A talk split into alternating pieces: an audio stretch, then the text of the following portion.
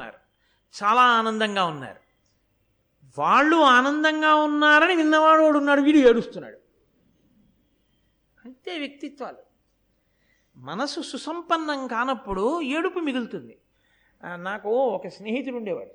ఆ గోపి అని అందరికీ తెలుసు. ఎవరింట్లో పెళ్ళి కుదిరిందని చెప్పినా వీడి కూతురికే పెళ్ళి కుదిరిపోయినట్టు సంతోషపడిపోతుండేవాడు. ఆ కోటేశ్వరారు మీకు మీకు తెలుసా? మన వాళ్ళల్లో ఫలానా వాడి కూతురికి పెళ్ళి కుదిరిపోయిందండి ఫోన్లేని గట్టును పడిపోయాడు. అదృష్టవంతుడు. ఎంత పొంగిపోయేవాడో. అతని పొంగి అతన్ని ఏం చేసిందో తెలుసా అండి? ముగ్గురు కూతుళ్ళే. ఇంటికొచ్చి సంబంధాలు అడిగి చాలా చక్కటి అల్లుళ్ళు వచ్చి ముగ్గురు కూతుళ్ళకి అంతరంగరంగ వైభవంగానే పెళ్ళైపోయింది. అతని సుసంపన్నమైన మనసు అతనికి అటువంటి అల్లుళ్ళని తెచ్చిపెట్టింది. ఎవరికి ఏ అభ్యున్నతి కలిగిందన్నా అలోమని నువ్వు ఏడుస్తుంటే? నీ ఇంటి విషయం ఎవ్వరికీ తెలియకూడదు. వీధిలో ఉన్న విషయాలన్నీ నువ్వు కనుక్కుని వీధిలో చెప్తుండాలి. ఎందుకు ఆ దుర్మార్గపు ఆలోచన నీకు? ఎందుకు ఆ సంకుచితత్వం? ఇది చాలామంది దగ్గర ఉంటుంది. కానీ అక్కడ పాండవులు సంతోషంగా ఉన్నారు. చంపేసి చచ్చిపోయారు అనుకున్నాను బతికుండడం కాదు. ద్రౌపదీదేవిని వివాహం చేసుకుని అరతీవాడి ఏడుపు. నేను ఏ ధనస్సు ఎక్కువ పెట్టలేకపోయానో ఆ ధనస్సు ఎక్కువ పెట్టినవాడు మమ్మల్ని చావగొట్టినవాడు కర్ణుడిని ఓడించినవాడు శల్యుణ్ణి ఓడించినవాడు మమ్మల్ని అన్ని దెబ్బలు కొడితే మేము వాళ్ళని గుర్తుపట్టలేకపోయాం. గుర్తుపట్టడానికి నీకు ప్రచోదనం ఏది? అక్కడే ఉన్న కృష్ణుడు గుర్తుపట్టాడు. నువ్వెందుకు గుర్తుపట్టతావు? గుర్తుపట్టలేవు నువ్వు. కాబట్టి ఇప్పుడు ఈయన వల వల వల వల వల వల ఏడిచేశాడు దుర్యోధనుడు. ఏడుస్తూ ఒక మాట చెప్పాడు. ఇది ఎర్రసిరాతో మనందరం గీత గీసి రాసుకుని జీవితంలో గుర్తుపెట్టుకోవలసిన మాట. నేను లక్క ఇల్లు కట్టించి ఐదుగురు పాండవుల్ని కుంతిని అందులో పెట్టి ఇంత కష్టపడి అంటించాను.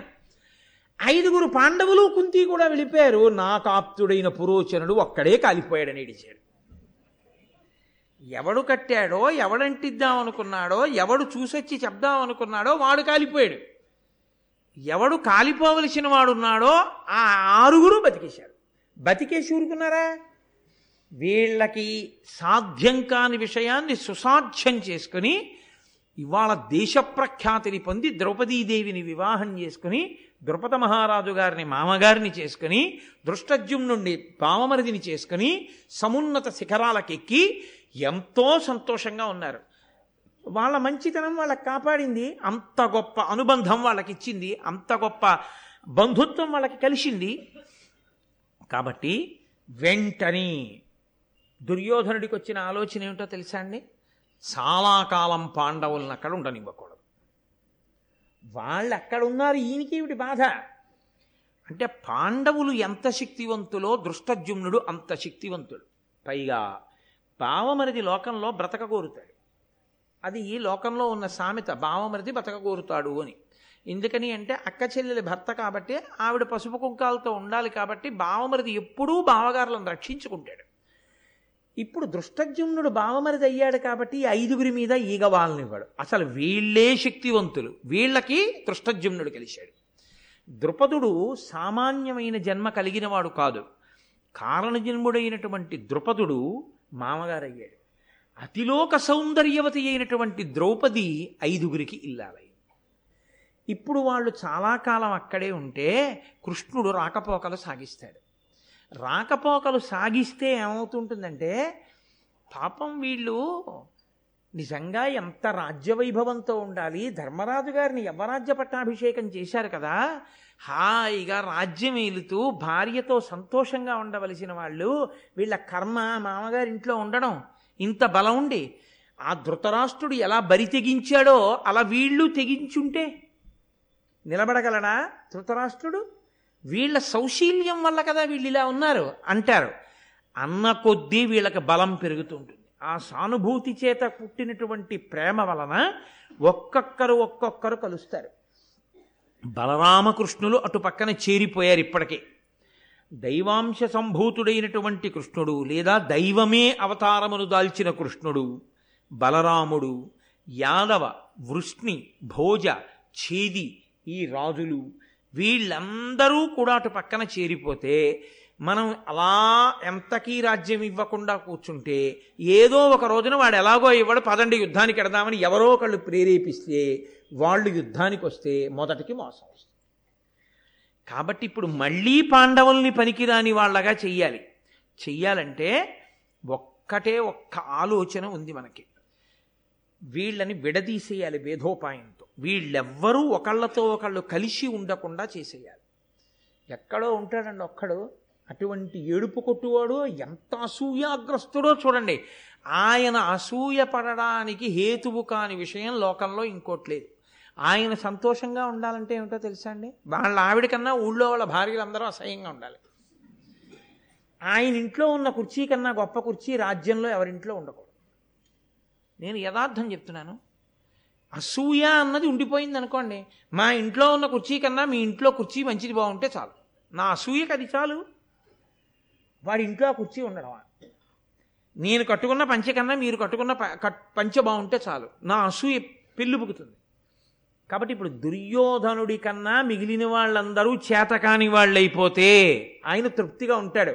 ఈశ్వర సృష్టి ఎందో అది సాధ్యమా? అయినా నీకు ఏ మంచి గుణం ఉందని ఏ ఈశ్వరానుగ్రహం ఉందని ఏ తపశ్శక్తి ఉందని ఏ ధర్మం ఉందని నీ ఎందు ఈశ్వరానుగ్రహం ప్రసరిస్తుంది.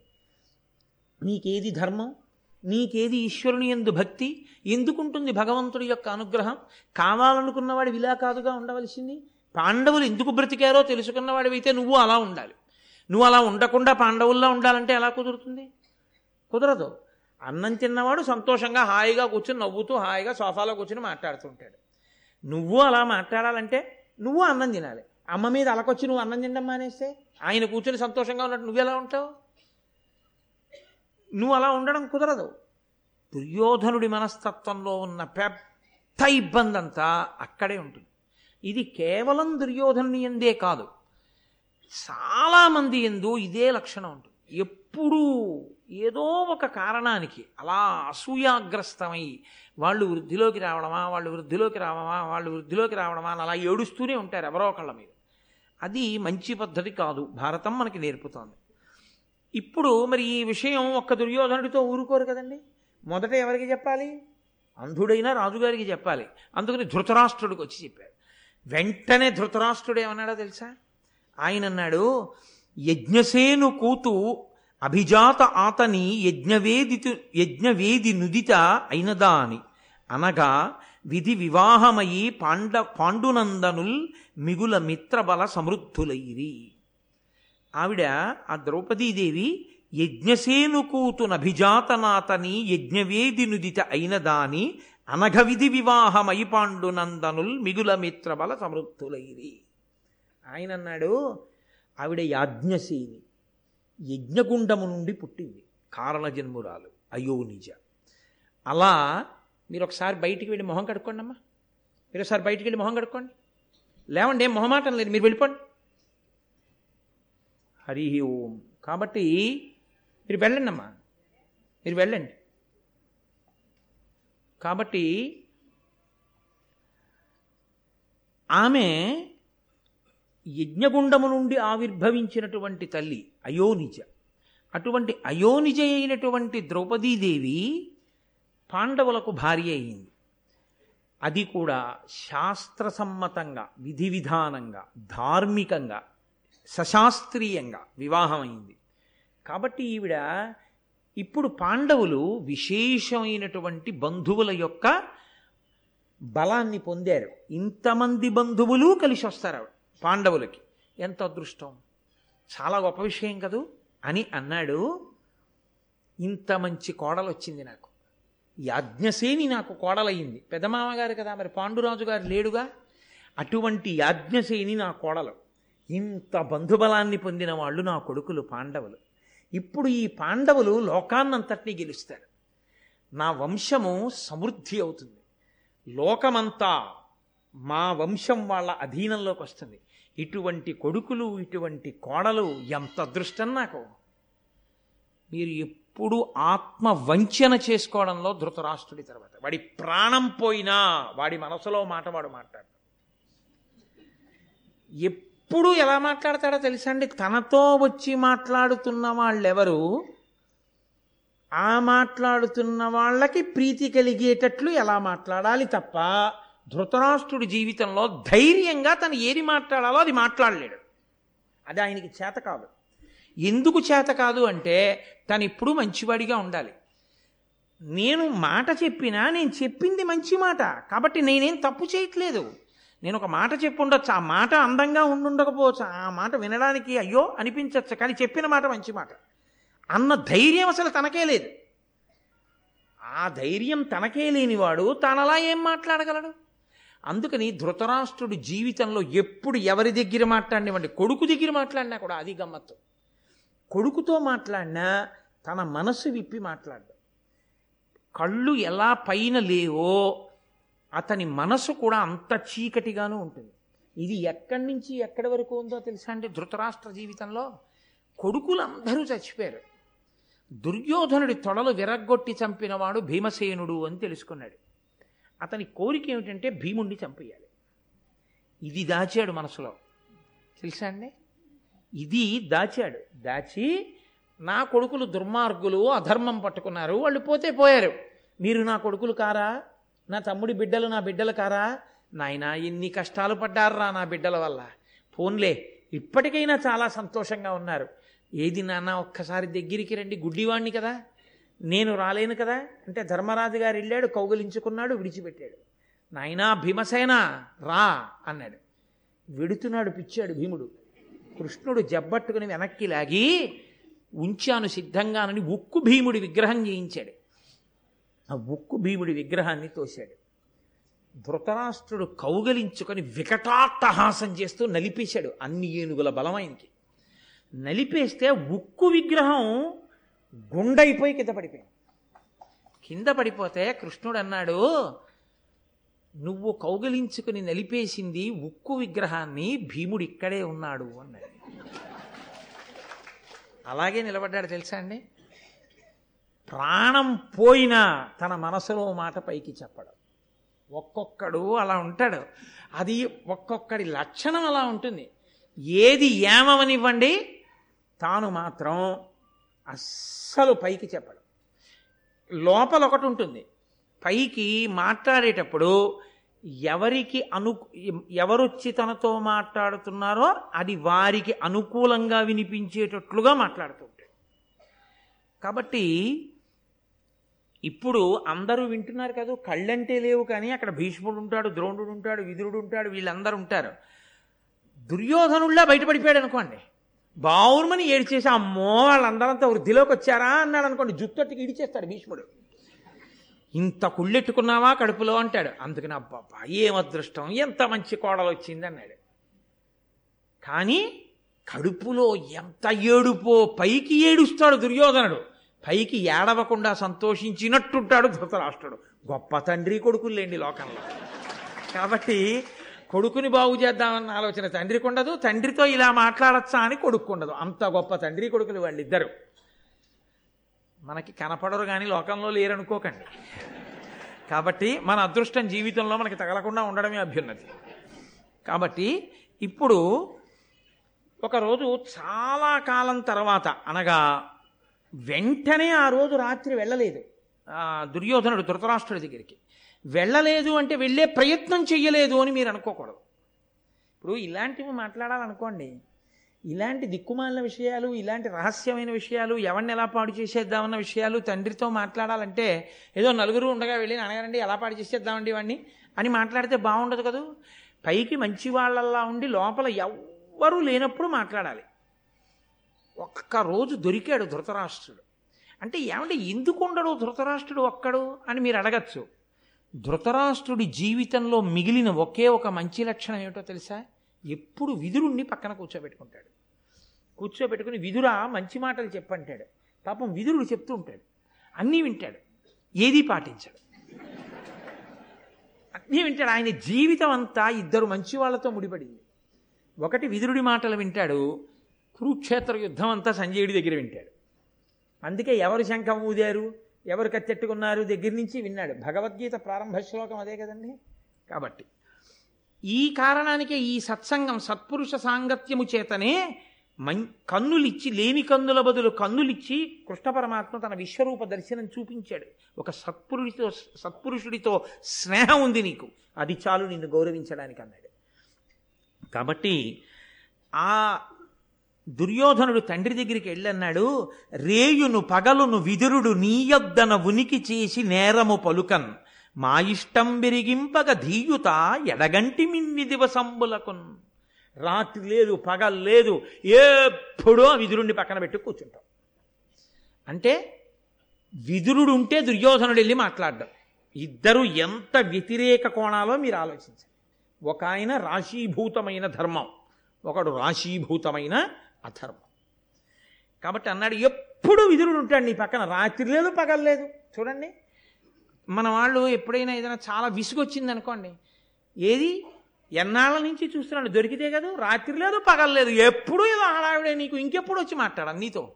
అంటారు. అలా రాత్రి పగలు విధులు నెట్టు కూర్చుంటావు. ఎప్పుడు మాట్లాడడం మేము మీతో వచ్చి? మాట్లాడాలని ఎప్పటి నుంచో చూస్తున్నాం. మేము మాట్లాడదామంటే ఏదో ముళ్ళ మీద కూర్చున్నట్టు వింటావు. సరే చూద్దాం చూద్దాం చూద్దాం అని. చూడండి కొంతమంది ఇంకా వెళ్ళిపో ఇంకా మీరు లేవచ్చు అని అనరు నోటితో కానీ అలాగే ఉంటుంది మాట. చాలా సంతోషం అండి. సరేనా? చాలా సంతోషం అయితే. చాలా సంతోషం. కలుద్దాం మళ్ళీ. అంటాడంటే ఏమిటి దాని మా- ఉద్దేశ్యం? ఇక మీరు లేవండనే కదా. అలా ఉంటావు నాతో.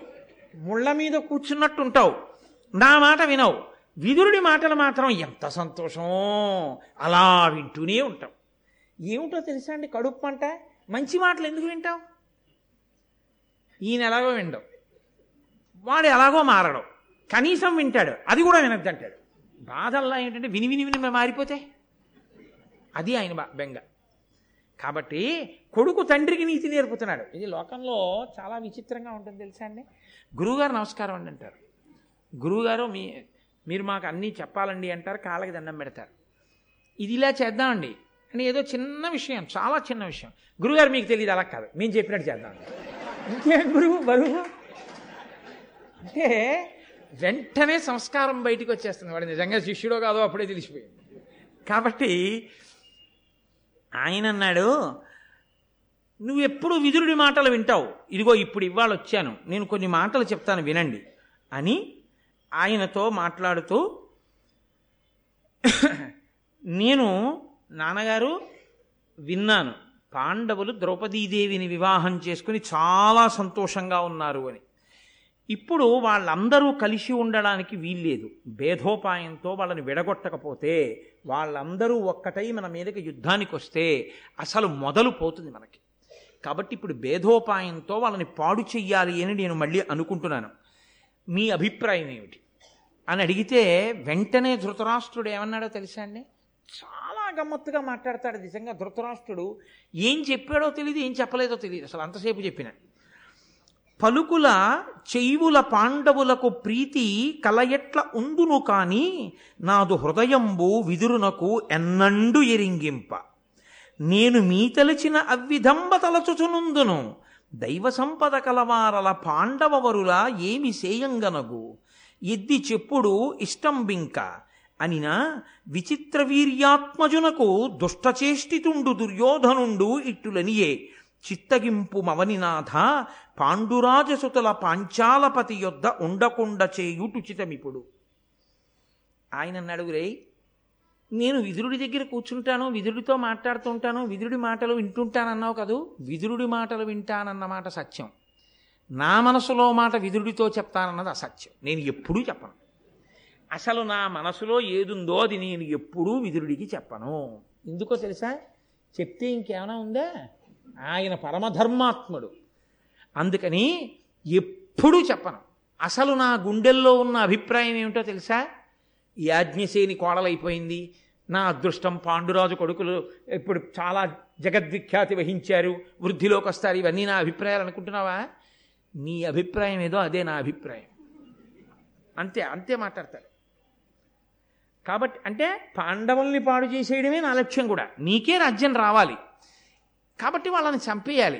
కానీ రా మనం శక్తి వంచన లేకుండా కృషి చేస్తున్నాం. ఎన్ని కుట్రలు పన్నుతున్నాం ఎన్ని కుతంత్రాలు పన్నుతున్నాం.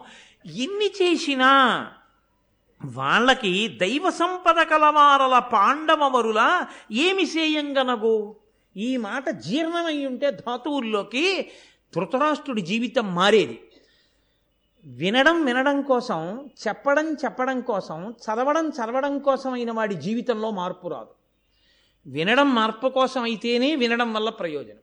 చదవడం మార్పు కోసం అయితేనే చదవడం వల్ల ప్రయోజనం. చెప్పడం తాను కూడా మారడానికి మార్గం అయితేనే చెప్పడం వల్ల ప్రయోజనం. తప్ప కేవలం చెప్పడం చెప్పడానికి కీర్తి కోసం చెప్పడం పూలదండలు ఎంచుకోవడానికి చెప్పడం డబ్బులు సంపాదించుకోవడానికి అయితే దానివల్ల ధార్మికమైన అభివృద్ధి ఉండదు. చెప్పినవాడు విన్నవాడు చదివినవాడు అందరిలోనూ మార్పు కోసం ఎవడు చదువుతాడో మార్పు కోసం ఎవడు చెప్తాడో మార్పు కోసం ఎవడు విన్నాడో వాడు ధన్యాత్ముడు. కాబట్టి ఆయన అంటున్నాడు పాండవులకు దైవానుగ్రహం ఉందిరా. పాండవులకు దైవానుగ్రహం ఎందుకుంది? ధర్మం వల్ల ఉంది. నువ్వెందుకు పట్టుకోలేవు ఆ ధర్మాన్ని? మరి అధర్మం పట్టుకుంటే నీకు ఎక్కడ ఉంటుంది దైవానుగ్రహం? నువ్వు దైవానుగ్రహం లేనప్పుడు నువ్వు ఎన్ని చేస్తే ఫలిస్తాయి? ఫలించవు. మరి నువ్వు ఎందుకు వదిలిపెట్టావు ఆ ధర్మాన్ని? ఇది మాట్లాడాడు ధృతరాష్ట్రుడు. అంటే ఎన్ని చెప్తున్నా ఎన్ని తెలుసుకుని ఉన్నా తన అనుష్ఠానాన్ని తన జీవితాన్ని తన ప్రవర్తనని తన నడవడిని తన మనస్సుని తన చిత్తాన్ని తన హృదయాన్ని తన ఆలోచనని మార్చుకోలేని బలహీనుడు. ఏ మార్పు రాలేదు. విన్నావా? విన్నాడు. ఎన్ని విన్నాడు? ఎన్నో విన్నాడు. చదివావా? చదివాడు. ఎన్ని చదివావు? ఎన్నో చదివాడు. ఎన్నో చదివాడు.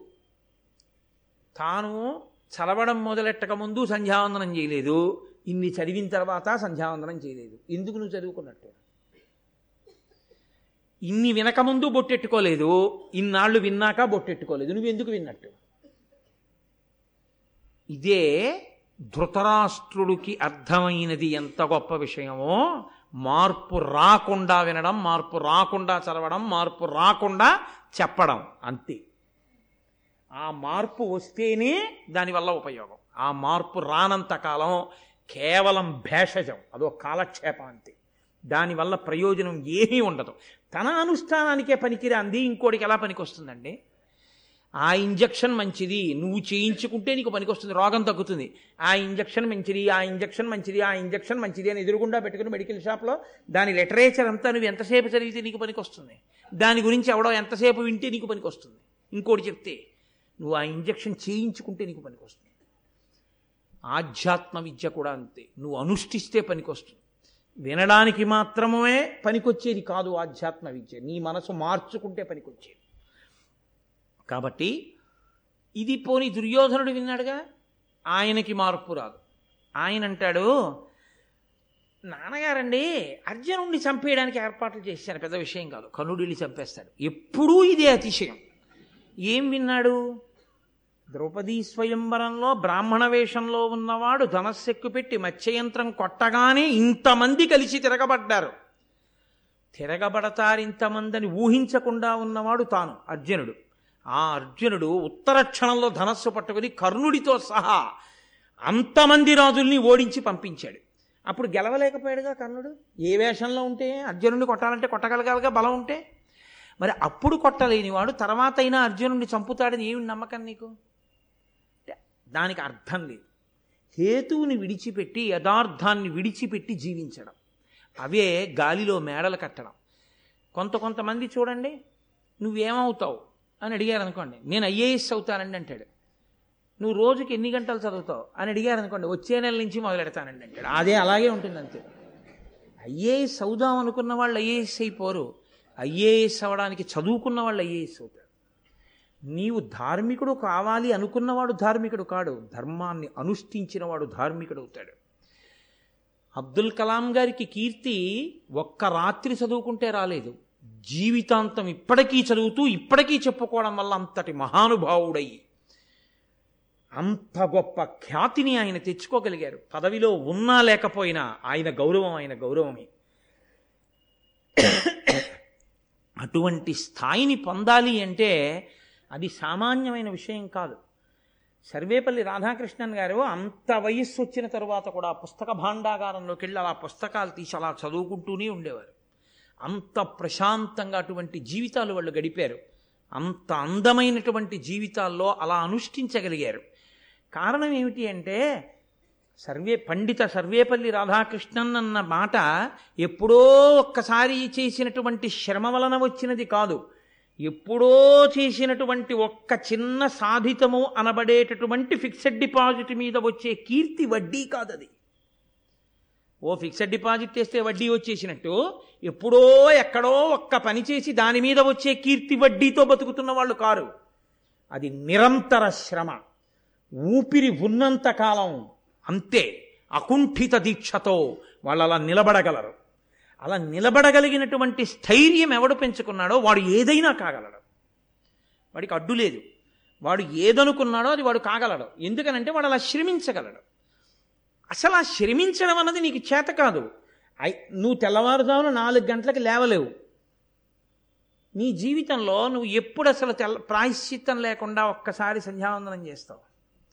నీ జీవితంలో ఒక్కసారి చన్నీటి స్నానం ఈశ్వరుణ్ణి స్మరించి తల మీద నువ్వు నీళ్ళు పోసుకొని నువ్వు స్నానం చేయలేవు. ఎందుకంటే నేను చన్నీళ్ళు స్నానం చేయలేను.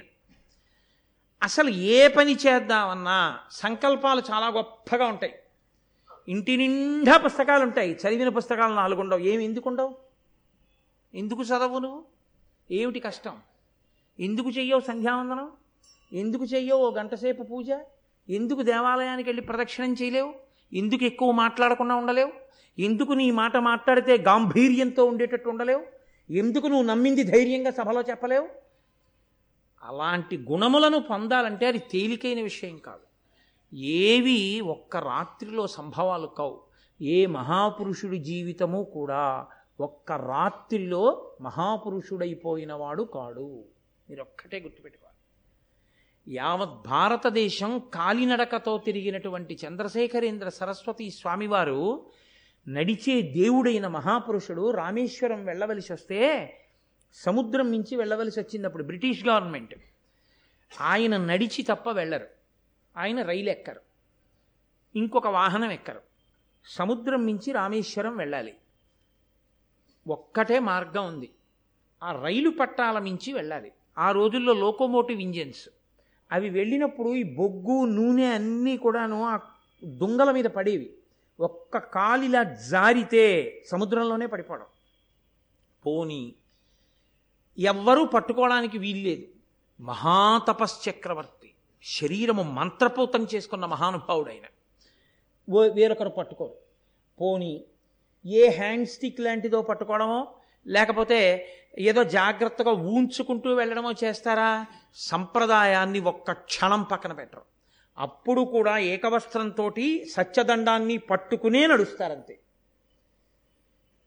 కింద నుంచి సముద్రపు హోరు కెరటాలు అంతెత్తున లేచి ఆ తరంగముల బిందువులు ఆ నీటి తుంపర్లు కొడుతూ ఉంటే ఈ చివరి నుంచి ఆ చివరి వరకు రైల్వే బ్రిడ్జ్ మీద నడిచెళ్ళాలి స్లీపర్స్ మీద కాళ్ళు వేస్తూ. ఆయన యొక్క సాధనకి ఆయన యొక్క ధర్మానికి మన స్వంత ప్రభుత్వం కాకపోయినా బ్రిటిష్ ప్రభుత్వం గౌరవించి రైళ్ళు ఆప్ చేసింది. పరమాచార్య దాటే వరకు రైళ్ళు రావడం ఆయన ధర్మమునకు కట్టుబడి నేను సన్యసించాను కాబట్టి సన్యాసి వాహనం ఎక్కకూడదు కాబట్టి నేను ఎక్కనన్నారు ఎక్కనని అంత హోర్లో ఎటువంటి గాలండి? ఆ రామేశ్వరం బ్రిడ్జ్ మీద పెడుతున్నప్పుడు ఆయన ఎంత ఉంటారు సన్నగా ఉంటారు పరమాచార్యులు వారు. గాలి విసిరితే తొట్టుపడి కింద పడిపోతారు కూడా. అలాగే సత్యదండం పట్టుకుని అడుగు తీసి అడుగు వేస్తూ రామేశ్వరం వెళ్ళి దర్శనం చేసుకుని మళ్ళీ అలాగే బ్రిడ్జి మీద నడిచి భువన్ భారతదేశంలో ఇతర పట్టణంలోకి ప్రవేశించారు ఎక్కడది ఆత్మబలం? తొంభై ఆరు సంవత్సరముల వయస్సులో తోపుడు రిక్షా పట్టుకుని నడిచి వెళ్ళి ఇళ్ళల్లోకి వచ్చి పడుకోను అని చెప్పి ఒక దేవాలయం ముందు ఉన్నటువంటి నాలుగు నాపరాళ్ళ మీద పడుకుని నిద్రపోయారు తప్ప ఆయన. తొంభై ఆరేళ్ళ వయస్సు వచ్చింది నేనేం పడుకోగలను పోన్లేద్దు అని చెప్పేసి పిలిచారు కదా అని వేరొకరి ఇంటికి వెళ్ళి ఇంట్లో ఆయన పడుకోలేదు. అందుకే ఆయన శరీరంతో ఉన్నంత కాలము పరమేశ్వరుణ్ణి దర్శనం చేస్తే ఎలా చేశారో అలాగే పైన చొక్కా బనీను లేకుండా ఉత్తరీయ నడుము కట్టుకుని వెళ్ళి దర్శనం చేశారు. ఆయన క్రమశిక్షణకి పరాకాష్ఠ ఏమిటో తెలుసా అండి? ఆయన శరీరాన్ని విడిచిపెట్టిన తరువాత ఆయన దివ్యదేహాన్ని పడుకోబెడితే చూడ్డానికి వెళ్ళినప్పుడు కూడా చొక్కాలు బనీలు విప్పి చూశారు అది ఒక ఒక మహాత్ముడు కావాలంటే తరతరాల చేత స్మరింపబడాలంటే అంత కీర్తివంతుడు కావాలంటే అంత ధర్మాత్ముడు కావాలంటే అంతమంది చేత పూజింపబడాలంటే నువ్వు ఒక గంటో రెండు గంటలో నాటకం కడితే వచ్చేవి కావు అవి. అషిధారావ్రతంగా ఒకరు చూశారని కాదు ఒకళ్ళు చూడలేదని కాదు. నీ అంతరాత్మకి సాక్షిగా శాస్త్రానికి జవాబుదారీగా నువ్వు అలా బతకగలవా? నీకు ఆ క్రమశిక్షణ ఉందా? ఉంటే నువ్వు మహాత్ముడు ఇవాళ కాసేపు జేయం. అబ్బా రేపు వదిలేయడం. ఆయన మహాత్ముడు ఎందుకు అవుతాడు? పుట్టలోని చెదలు పుట్టవా గిట్టవా? అందరిలో ఆయన ఒకడు. అందరూ మహాత్ములు కాలేరు. కోట్ల కోట్ల మందిలో ఒక్కడే మహాత్ముడు అవుతాడు. మహాత్ముడు అవడానికి రెండు కాళ్ళు రెండు చేతులు ఆయనకి ఎక్కువ ఉండి కాదు. ఆత్మ బలం ఎక్కువ ఉండి. చిత్తశుద్ధి ఎక్కువ ఉండి. కఠోర సాధన ఉండి. అలా చెయ్యగలిగిన వాడెవడో వాడు ఆ ఉత్కృష్టమైన స్థాయిని పొందుతాడు. కాబట్టి అది దుర్యోధనుడికి ఎందుకు అబ్బుతుంది? అలా అబ్బితే భారతం ఎందుకు వస్తుంది? పాండవులు పాండవులే దుర్యోధనుడు దుర్యోధనుడే ధృతరాష్ట్రుడు ధృతరాష్ట్రుడే. ఇలా బ్రతకకు వాళ్ళల్లా బ్రతకడం నేర్చుకో వాళ్ళని ఆదర్శంగా తీసుకో. ఆనాడు వెళ్ళిపోయారు యుగాల వెనక వెళ్ళిపోయారు. ఇప్పటికీ భారతం చెప్పుకుని తరిస్తోంది జాతి. ఇప్పటికీ ద్రౌపదీదేవి పేరు చెప్తే రెండు చేతులెత్తి నమస్కారం చేస్తున్నాం.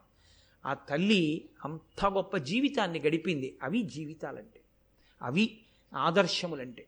కాబట్టి ఆయన అన్నాడు గాట్పు చూలిపిరుదు గావంగ అర్జును ఓర్వ అమరులైన ఓపరాజి. అతడు నిహతడగును అతడు నిహతడగుడు అశ్రమంబున పార్థునొక్కరుండ కర్ణుడొర్వనోపు. నాన్నగారండి ధృతరాష్ట్రుడితో దుర్యోధనుడు అంటున్నాడు భీమసేనుడు వెనకాతల అండగా ఉన్నంతసేపు అర్జునుణ్ణి పడగొట్టడం సాధ్యం కాదు. అంటే ఆయన తీర్పు ఏమిటంటే కర్ణుడు ఎందుకు ఓడించలేకపోయాడో తెలుసా? భీముడు పక్కన ఉన్నాడు. భీముడు ఏం చేశాడు? శల్యుడితో యుద్ధం చేస్తున్నాడు. ఏదో ఒక సాకు ఏదో ఇప్పుడు నువ్వెందుకు ఇది చేయలేదు? అవును నేను ఇది ఎందుకు చేయలేకపోయాను? నా తప్పే నేను నిన్నను అలా చేసి ఉండకపోవడం నా బలహీనత. అన్నవాడు వృద్ధిలోకి వచ్చేవాడు నిన్ననలా ఎందుకు చేయలేకపోయాడో సాకులు వెతుక్కుని సమర్థించుకోగలిగిన వాడు నిచ్చిన మెట్టి ఇంకొకటి ఎక్కలేనివాడు.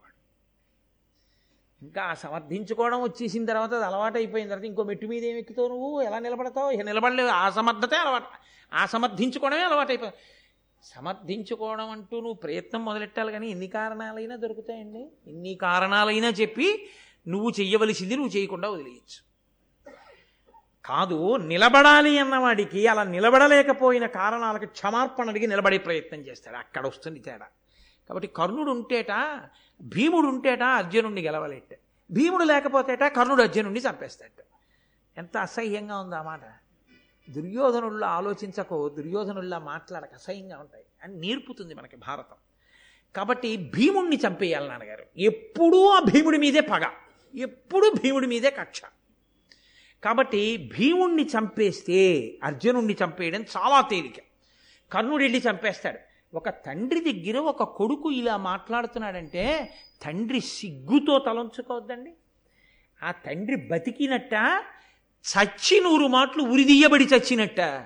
ఒక కొడుకు తండ్రి దగ్గర అలా మాట్లాడడమా వచ్చి? అందులో పాలు పంచుకొని తండ్రి మాట్లాడడమా? కళ్ళు ఎప్పుడో తీసేశాడు ఈశ్వరుడు ఉండుంటే ఎంత ప్రమాదం వచ్చునో. ఓరి నాయనో ఇలాంటి వాడురా అనేలా ఉంది. పరమేశ్వరుడు కళ్ళు లేకుండా చేశాడు ఆయనకి కాబట్టి నాన్నగారు నేను కొన్ని కొన్ని ఆలోచనలు చెప్తాను. ఇందులో మీరు ఆలోచించండి వాళ్ళు ఒక కూటమి కాకూడదు. ద్రుపదుడు పాండవులు ఈ యదు వృష్ణి భోజ చేది వంశాల వాళ్ళందరూ కూడా రాజులందరూ కలవకుండా చేయాలి. రెండు ద్రుపదుడికి పాండవులకి భేదం కల్పించాలి. మామగారికి అల్లుళ్ళకి గొడవ తీసుకురావాలి. లేదా చాలా గొప్ప అందగత్తెలు పాండవుల దృష్టిలో పడేటట్టు చేసి వాళ్ళు ద్రౌపదిని విస్మరించేటట్టు చేయాలి దానివల్ల ద్రౌపదికి కడుపు రగిలిపోవాలి. ఆవిడ ఏం చేసిందండి?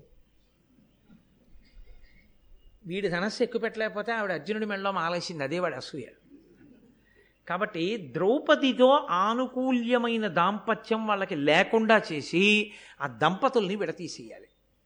లేకపోతే ఎంత వాళ్ళన్నదమ్ములుగా ఉన్నా కుంతి సంతానం ముగ్గురు మాద్రి సంతానం ఇద్దరు. మీరు ఇద్దరు తల్లుల బిడ్డలరా మీరు అమాయకులు మీరు కలిసి ఉండలేరని ఏదో మిష పెట్టి ఐదుగురిని మూడు రెండు కింద విడదీయాలి. అది కూడా సాధ్యం కాకపోతే భీముణ్ణి చంపేయాలి. ఇందులో ఏం చేద్దామని అడిగాడు. అందులో ఎవరి సమక్షంలోనో తెలుసా అండి? అగ్నికి వాయువు తోడని తండ్రి దగ్గర ఇలాంటివి మాట్లాడడానికి వెళ్ళేటప్పుడు పక్కన కర్ణుడు ఎం అంటే ఎం ఈశ్వరుడు కర్ణుడి బలాన్ని ఎందుకు ఒక్కొక్క ఒక్కొక్కటి ఒక్కొక్కటి ఒక్కొక్కటి ఒక్కొక్కటి తీసిచ్చాడో చూడండి. ఇంత గొప్పవాడైనా కర్ణుడు చేరకూడని చోటికి చేరాడు. ఈశ్వరుడు తీసేశాడు చేరవలసిన చోటికి చేరితే పెంచుతాడు. మీరు చూడండి లోకంలో ఒక పువ్వులో ఉందనుకోండి ఒక చీమ. ఆ పువ్వు పరమేశ్వరుడి పాదాల మీద పడితే చీమ కూడా పరమేశ్వరుడి పాదాల మీద పడిపోతుంది ఎంత గొప్ప ఇనప ముక్కైనా నీటితో స్పర్శ పొందిందనుకోండి తుప్పట్టి విరిగిపోతుంది. సంగదోషం పాడు చేసేస్తుంది. ఇంత ఇనుము తుప్పట్టి విరిగిపోయింది నీటికి. పనికి మాలిన చీమ పరమేశ్వరుడి పాదాల మీదకి వెళ్ళిపోయింది. పువ్వులోకి వెళ్ళిన కారణం చేత. మీరేది పట్టుకున్నారు అన్నదాన్ని బట్టి కూడా మీకు అభ్యున్నత ఉంటుంది. కాబట్టి పక్కన కర్ణుడిని పెట్టుకున్నాడు. ఆ కర్ణుడికి ఎప్పుడూ కావలసింది ఏమిటంటే తాను అర్జునుడిని చంపేయగలను. నా అంత మనగాడు లేడు. ఆయనది అదో అతిశయం. ఆయనకి ఎప్పుడూ కీర్తి కండూతి. అర్జునుణ్ణి చంపేయడం వల్ల పాండవుల్ని మిగిలిన వాళ్ళని చంపేసి కర్ణుడు స్నేహితుడు అవడం వల్ల దుర్యోధనుడు అటువంటి సామ్రాజ్యాన్ని పొందాడు అని అఖండ కీర్తిని సంపాదించాలని కోరిక. తాను మొనగాడా? తాను చంపగలడా? ఈశ్వరుడు ఈ వెర్రితనం పెట్టుకున్నాడు కాబట్టి ఒక్కొక్కటి ఒక్కొక్కటి ఒక్కొక్కటి ఒక్కొక్కటి తీసిచ్చాడు. ధర్మాత్ముల మీదకి ఎదురు వెళ్ళి నీకు ఎన్ని విభూతులున్నాయని పాడు చేయాలని ప్రయత్నించావో ధర్మాత్ముణ్ణి రక్షించడానికి ఈశ్వరుడు నీకున్నవన్నీ ఒక్కొక్కటి ఒక్కొక్కటి తీసేస్తాడు. ఇది సత్యం. భారతం నిరూపించి కాబట్టే కర్ణుడు పోయాడు. కాబట్టి ఇప్పుడు ఆ కర్ణుడు అన్నాడు కాదు. ఇవేవీ కుదరవు. ఇవేవీ చేయలేం మనం. ఎందుకో తెలుసా? ద్రౌపదీదేవి మహాపతివ్రత. ఆమె ఐదుగురు భర్తల్ని అలా అనుగమిస్తుంది. కాబట్టి ద్రౌపదీదేవికి భర్తలకి విభేదం ఎందుకు వస్తుంది? పాండవులకి అందగత్తెల్ని ఎరచూపుదాం అంటున్నావు. ద్రౌపదీదేవి కన్నా అందగత్తెలు ఎక్కడున్నారు? అందగత్తెలు కనపడితే వెంటనే వెంటపడేంత లీకి మనస్తత్వం ఉన్నవాళ్ళు పాండవులు కారు. మూడు కుంతి మాద్రి పిల్లలని విడగొడదాం అనుకుంటున్నావు. అవి ఒక చేతి ఐదు వేళ్ళు. వాళ్ళు అలా విడిపోయే వాళ్ళు అయితే ఎప్పుడో విడిపోవాలి. వాళ్ళని విడదీయడం సాధ్యం కాదు. రాజులందరూ ఒక కూటమి కాకూడదంటున్నావు. వాళ్ళ దగ్గర ఓ లక్షణం ఉంది. బంధువుల పట్ల ప్రేమ ద్రుపదుడికి ఉంది పెద్దల పట్ల వినయం పాండవులకు ఉంది కాబట్టి కలిసి ఉండకుండా నువ్వు చేయలేవు అన్నాడు. ఎంత పెద్ద మాట అండి వాడు చేతకాని వాడైతే అయ్యాడు కానండి. శత్రుత్వంతో ఒక గొప్ప మాట చెప్పాడు. బంధుప్రీతి దృ- ద్రుపదుడిది. కాబట్టి ఆయన ఎక్కడెక్కడ ఉన్న వాళ్ళని రామయ్య రండి బావగారు రండి అంటాడు. అన్నయ్య అన్నయ్యగారు రండి అంటాడు. ప్రతి వాడిని పిలిచి బంధువులందరినీ కూర్చోబెట్టుకుని సంతోషిస్తుంటాడు. ఇంకా అల్లుళ్ళంటే ఉండదు. ఒక్కగానొక్క కూతురు ఐదుగురు అల్లుళ్ళు. అయ్యో అల్లుళ్ళు వచ్చి మన ఇంట్లో ఉండిపోయారని ఆయనకేం బెంగలేదు.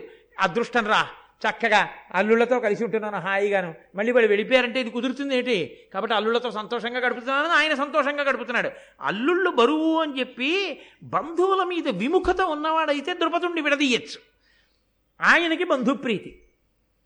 ఎంత మా మామగారు అయితే మాత్రం సింహాసనం మీద ఆయన కూర్చుంటాడు దుష్టజ్యుమ్నుడు యువరాజు ఇక్కడ మేమే పనికి మాలిన వాళ్ళం అంతఃపురంలో ఉత్తినే అలా కూర్చుని వెళ్ళి విరుచుకుంటూ మా మామయ్య గారు అల్లుళ్ళమని చెప్పుకుంటూ తిరగాలి అని అనుకునేవాళ్ళు కారు. మా మామగారికి అల్లుళ్ళమని చెప్పుకోవడం కూడా గొప్ప విషయమే. ద్రుపదుడికి అల్లుళ్ళని చెప్పుకోవడం తప్ప అని సంతోషంగా అవును మేము ద్రుపదుడి అల్లుళ్ళం అని చెప్పుకోగలిగిన వినయం ఉన్నవాళ్ళు పాండవులు. ఎలా విడదీస్తావు? కుదురుతుందా? ఇవేమీ పనికిరావు. కర్ణుడికి ఎప్పుడు ఏమిటో తెలుసా అండి? అర్జునుడిని చంపేసి కీర్తి సంపాదించేద్దాం. అదో వెర్రి ఆయనకి కాబట్టి ఆయన అన్నాడు ఘనమగు విక్రమంబునన కాదు జగత్రితయంబు పాకశాసనుడు జయించే భూతలము సర్వము మున్ భరతుండు విక్రమంబునన జయించే విక్రమము భూర్యశ ప్రియులైన రాజనందనులకు సర్వ సాధనము ధర్మవు శత్రు నిబర్హణంబులన్ పూర్వం దేవేంద్రుడు పరాక్రమంతో లోకాలన్నిటినీ గెలిచాడు. భరతవంశంలో పుట్టిన రాజులందరూ పరాక్రమంతోటే రాజ్యాల్ని స్వాధీనం చేసుకున్నారు. నా పరాక్రమంతో అర్జునుడిని నిర్జిస్తాను. చంపేస్తాను పాండవుల్ని మిగిలిన వాళ్ళని చంపేద్దాం. అర్జునుడు చచ్చిపోతే పెద్ద విషయం ఏంది? ఈయనంటాడు నువ్వు అర్జునుడిని చంపేస్తావు అంటాడు. ఈయనంటాడు నువ్వు భీముడిని చంపేస్తావు అంటాడు. ఇద్దరు ఆఖరికి వాళ్ళు ఇద్దరి చేతిలో చచ్చిపోయారు. అది విచిత్రం. నువ్వు భీముడిని చంపేస్తావు. ఇంకా ధర్మరాజునేముంది పురుకోస పెట్టి కట్టేయచ్చు. నకుల సహదేవులు పారిపోతారు పిల్లలు. వాళ్ళకి యుద్ధం ఏమిటి అసలు? వాళ్ళకంత తేలిక. కాబట్టి యుద్ధానికి వెళ్ళిపోదాం. గొడవ వదిలిపోదు. అంటే ధృతరాష్ట్రుడు అన్నాడు నేను మీతో మనవి చేశాను కదా? కడుపులో మాటాయి బయటపడ్డండి ధృతరాష్ట్రుడు. అదే ఆయన జీవితంలో ఉన్న గొప్పతనం. గొప్పతనం అంటే ఉండవలసిన లక్షణం అని కాదు నా ఉద్దేశం ఇప్పుడు ఆయన ఏం చెప్పాలి? కర్ణుడు చెప్పినట్టు యుద్ధానికి వెడదామనన్నా అనాలి. లేకపోతే నోరు మూవా యుద్ధానికి వెళ్ళడం ఏంటి? మావాడు చెప్పిందే బాగుంది. అలా అక్కర్లేదు. ఇలా మనం వాళ్ళని పాడు చేసేయచ్చు ఇలా భేదం పెడదామనన్నా చెప్పాలి. ఆయనకి ఏమిటో తెలుసా అండి నమ్మకం? దుర్యోధనుడు చెప్పినవేవి పొసగవు. వాళ్ళు ధర్మాత్ములు దైవానుగ్రహం ఉంది. మనం ఏమైనా చేస్తే బిడిచి కొడుతుంది. తప్ప వాళ్ళని పాడు చేయలేం. తెలుసు ధృతరాష్ట్రుడికి. ఉరే వాళ్ళని పాడు చేయలేనురా మనం అన్నాడు అనుకోండి దుర్యోధనుడు తిరగబడతాడు. అందుకని తన మనసులో మాట తాననకూడదు. కర్ణుడు అన్నాడుగా ఇవేమీ ఫలించవని. కాబట్టి తను చేయవలసింది దుర్యోధనుడు చే కర్ణుడు చేసేశాడు. ఇప్పుడు ఇంక తనేం చేయాలి? కర్ణుడు చెప్పిన యుద్ధం కూడా జరగకుండా చూడాలి. ఇప్పుడు నువ్వు చెప్పిన యుద్ధం వద్దు మా అబ్బాయి చెప్పిన దురాలోచన వద్దు నేను వేరే ఆలోచిస్తానంటే నోర్మై నువ్వు ఎదురుతో కూర్చుంటావు. నువ్వు ఎప్పుడు చెప్తావు మాకని వీళ్ళిద్దరు తిరగబడతారు. అందుకని ముందు దుర్ ఆ కర్ణుడు దుర్యోధనుడి ప్రణాళిక పనిచేయదని చెప్పేశాడు. ఆయన చెప్తే ఈయనకి ఎక్కుతుంది. అదో విచిత్రం లోకంలో.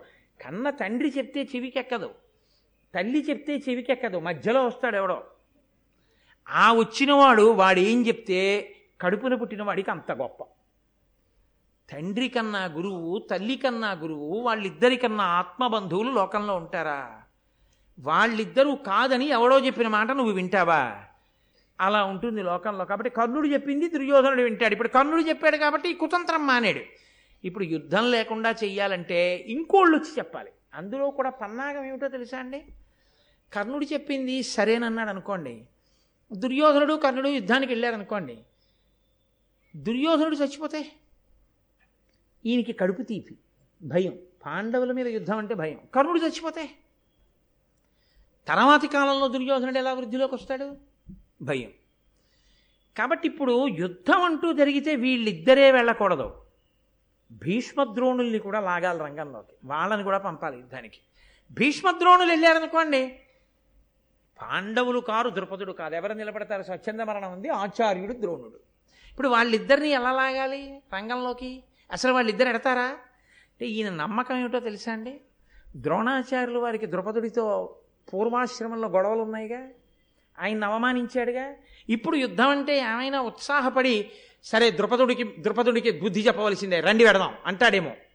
ద్రోణుడు ఆ మాటని వెళ్ళిన తర్వాత భీష్ముడు వెళ్ళకుండా ఉంటాడా? భీష్ముడు వెడతాడు.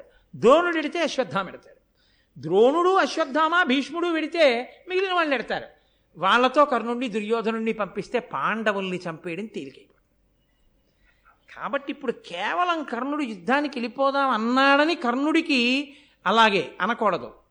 భీష్మద్రోణుల్ని పెద్దరికం అన్న పేరుతో పిలవాలి. నిజంగా వాళ్ళ మాట వినడానికి కాదు. పిలవాలి. వాళ్ళకి ద్రుపదుడి మీద కోపం ఉండడం వల్ల ద్రోణుడు వెంటనే సరే వెడదాం ద్రుపదుడి మీద యుద్ధం కదా వెళ్ళిపోదాం. అన్నాడు అనుకోండి ద్రుపదుడి మీద ద్రోణుడుకున్న కోపాన్ని అడ్డు పెట్టుకుని దీన్ని వాడుకుని పాండవుల్ని పాడు చేయాలి. కళ్ళంటే లేవు కానండి. ఎన్ని ఆలోచనలు ఉన్నాయనుకుంటున్నారు ధృతరాష్ట్రుడికి ఏది తన నోటితో బయటపడ్డం. ఏది తను బయటపడ్డ? నాకు పూర్వం ఒక పెద్ద ఆయన చాలా మంచి ఆయన అనుకోండి ఆయన చాలా పెద్ద ఆయన. అంటే మోకాళ్ళవి నొప్పులు చాలా మంచివాడు ఇష్టమండి ఆయన చెడ్డవాడు మాత్రం కాడు. ఆయన దగ్గర చమత్కారం ఉండేది. ఏదో అలా చేపలు పడున్నాయనుకోండి ఒక్కసారి చెయ్యవరా లేవలేను లేస్తాననేవాడు. ఎవరో అక్కడ నించున్నవాడిని. ఒంట్లో ఓపిక ఉన్నవాడిని. అంటే ఆయన చేయిస్తే ఏమి ఎందుకు ఇప్పుడు? లేచి లేవడం ఎందుకు? కూర్చోండి అని అనుకోండి. చాపలు చేపలు మడత పెడదామని అనేవాడు. దానికి మీరెందుకంటే కూర్చోండి నేను మడత పెట్టేస్తాను వాడు మడత పెట్టేవాడు. ఈయన నువ్వురే చేపలు మడతెట్టనేవాడు కాదు. ఒరే నన్ను కొంచెం లేపు ఆ చేపలు మడతెడతాను అనేవాడు. నేను మడత పెట్టేస్తాను లేండి వాడు మడత పెట్టేస్తాను ఈయన పక్కవాడి వంక చూసో దొంగనం నవ్వేవాడు చాలా చమత్కారం అనమాట అంటే తను చెప్పి చేయించడం కాదు. చమత్కారంగా పని చేయించడం. నేను వెళ్ళొస్తానయ్యా కూర్చోలేను వెనకాతల గబుక్కుని పడిపోతానేమో భయం. సరే ఏం చేస్తాను? మరి ఆయన్ని పిలవాలి పెద్దవారు బాగుంటుందా? ఎవరమన్నా వెళ్ళి పిలవకపోతే నేను ఎలాగోలా కూర్చుంటానులే మెల్లిగా డ్రైవ్ చేసుమా అంటే బాబా ఎందుకంటే పెద్దవారు మీరు పడిపోతే నేను వెళ్తాను లేండి అని ఇంకో పనుంది వెళ్ళాలన్నవాడు ఏం చేసేవాడంటే అలా వెళ్ళిపోగలడా? వాడు వెళ్ళేవాడు. వాడు వెళ్ళి పని చేసుకొచ్చేవాడు. ఈయన చాలా సంతోషం అయ్యి ఎంత మంచి మనసుతో వెళ్ళొచ్చావో అనేవాడు. అయితే పాడు చేసేవారు కాదండో ఎవరినైనా. చాలా మంచివారు ఆయన కానీ అదో చమత్కారం జీవితంలో. అంత అందంగా చక్కగా ఉండు విస్తళ్ళు వేసేస్తాననేవాడు. బాబు మీరు ఎక్కడ వేస్తారండి అందరికీ అందరు విస్తళ్ళు వేసేవారు అన్నీ అంతే. నేను చేసేస్తానని చెప్పి అందరితో చేయించేసేవాడు ఆయన ఆయన చేసేది భోజనం ఒకటే. అది పక్క వాళ్ళు చేయకూడదు కాబట్టి. అంత అందంగా ఉంటుంది. ఒక్కొక్క ఒక్కొక్కరి యొక్క చమత్కారం అలా ఉంటుంది. అలా ధృతరాష్ట్రుడు కూడా ఎంత చమత్కారమైన వాడంటే ఏది తను బయటపడ్డావు బయట పడేటట్టు ఇతరుల్ని చేస్తాడు. తనకి కలిసి వస్తే కలిసి వస్తుంది. కలిసి రాలేదనుకోండి భీష్మద్రోణులు చీనూర్మై దుర్యోధనానికి బుద్ధి ఉందా లేదా అన్నారు అనుకోండి పోతే కర్ణుడు మాటపోతుంది యుద్ధానికి వెళ్ళడం మానేస్తాడు. తనేమంటాడు? ఏమీ అండవు. భీష్మద్రోణులు మంచివాళ్ళని అండవు. భీష్మద్రోణుల పెద్దరికం నిలబడ్డాలంటే లోపలికి తీసుకెళ్ళి మాట్లాడాలి వాళ్ళతో. ఈ పిల్లల ముందు తీసుకొచ్చి వీళ్ళతో మాట్లాడిపించడం ఎందుకు? ఆఖరణ ఒకవేళ భీష్మద్రోణులు బుద్ధి ఉందా లే కదా నీకు ఆ పిల్లలు ఎదురకుండా ఎందుకు పిలిచావా అంటే ఏం చేయను పిల్లాడు కదా మీరు బుద్ధి చెప్తారనుకున్నానంటాడు. అంత చమత్కారమైనటువంటి వ్యక్తి. కొందరి కొందరి గడుసుతనం అది చాలా గడుసుతనం అనుకుంటారు. ఆఖరికి ఆ గడుసుతనం ఏం చేస్తుందంటే వాడినే చంపేస్తుంది. వెనకటి ఒకడు వైద్యుడి దగ్గరికి వెళ్ళి అదే పనిగా తాగుతున్నావు చచ్చిపోతావయా అలా తాగితే చూడిదిగో మద్యం.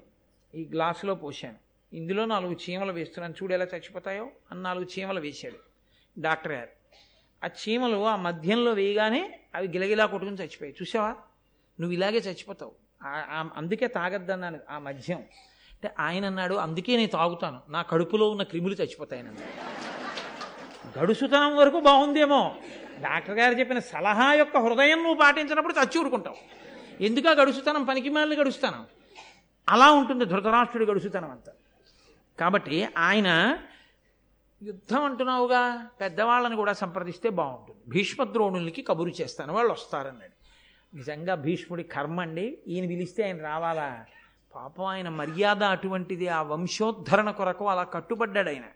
కాబట్టి ఆ భీష్ముడు వచ్చాడు ద్రోణుడు వచ్చాడు. ఇద్దరూ పెద్దవాళ్ళు. వాళ్ళ మాటకు గౌరవం ఏడవాలి. నిజంగా సంస్కారం ఉన్న వాళ్ళైతే వచ్చి కూర్చుంటే భీష్ముడికి ఈ మాట చెప్పాడు. కర్ణుడు యుద్ధం చేద్దామంటున్నాడు యుద్ధం చేసి ఆ పాండవుల్ని పాడు చేసేద్దాం అంటున్నాడు. శత్రువు పెరగకూడదంటున్నాడు. ఏమంటారు మీరన్నాడు? అంటే భీష్ముడు అన్నాడు ధీరులవు ధృతరాష్ట్ర పాండులతి ప్రశస్త గుణుల్ ప్రసిద్ధోరు కీర్తులు. నాకు ఇద్దరు ఒక్క రూప. తలంపగా వీరు వారను అట్టి బుద్ధి విభేదమెన్నడూ లేదు.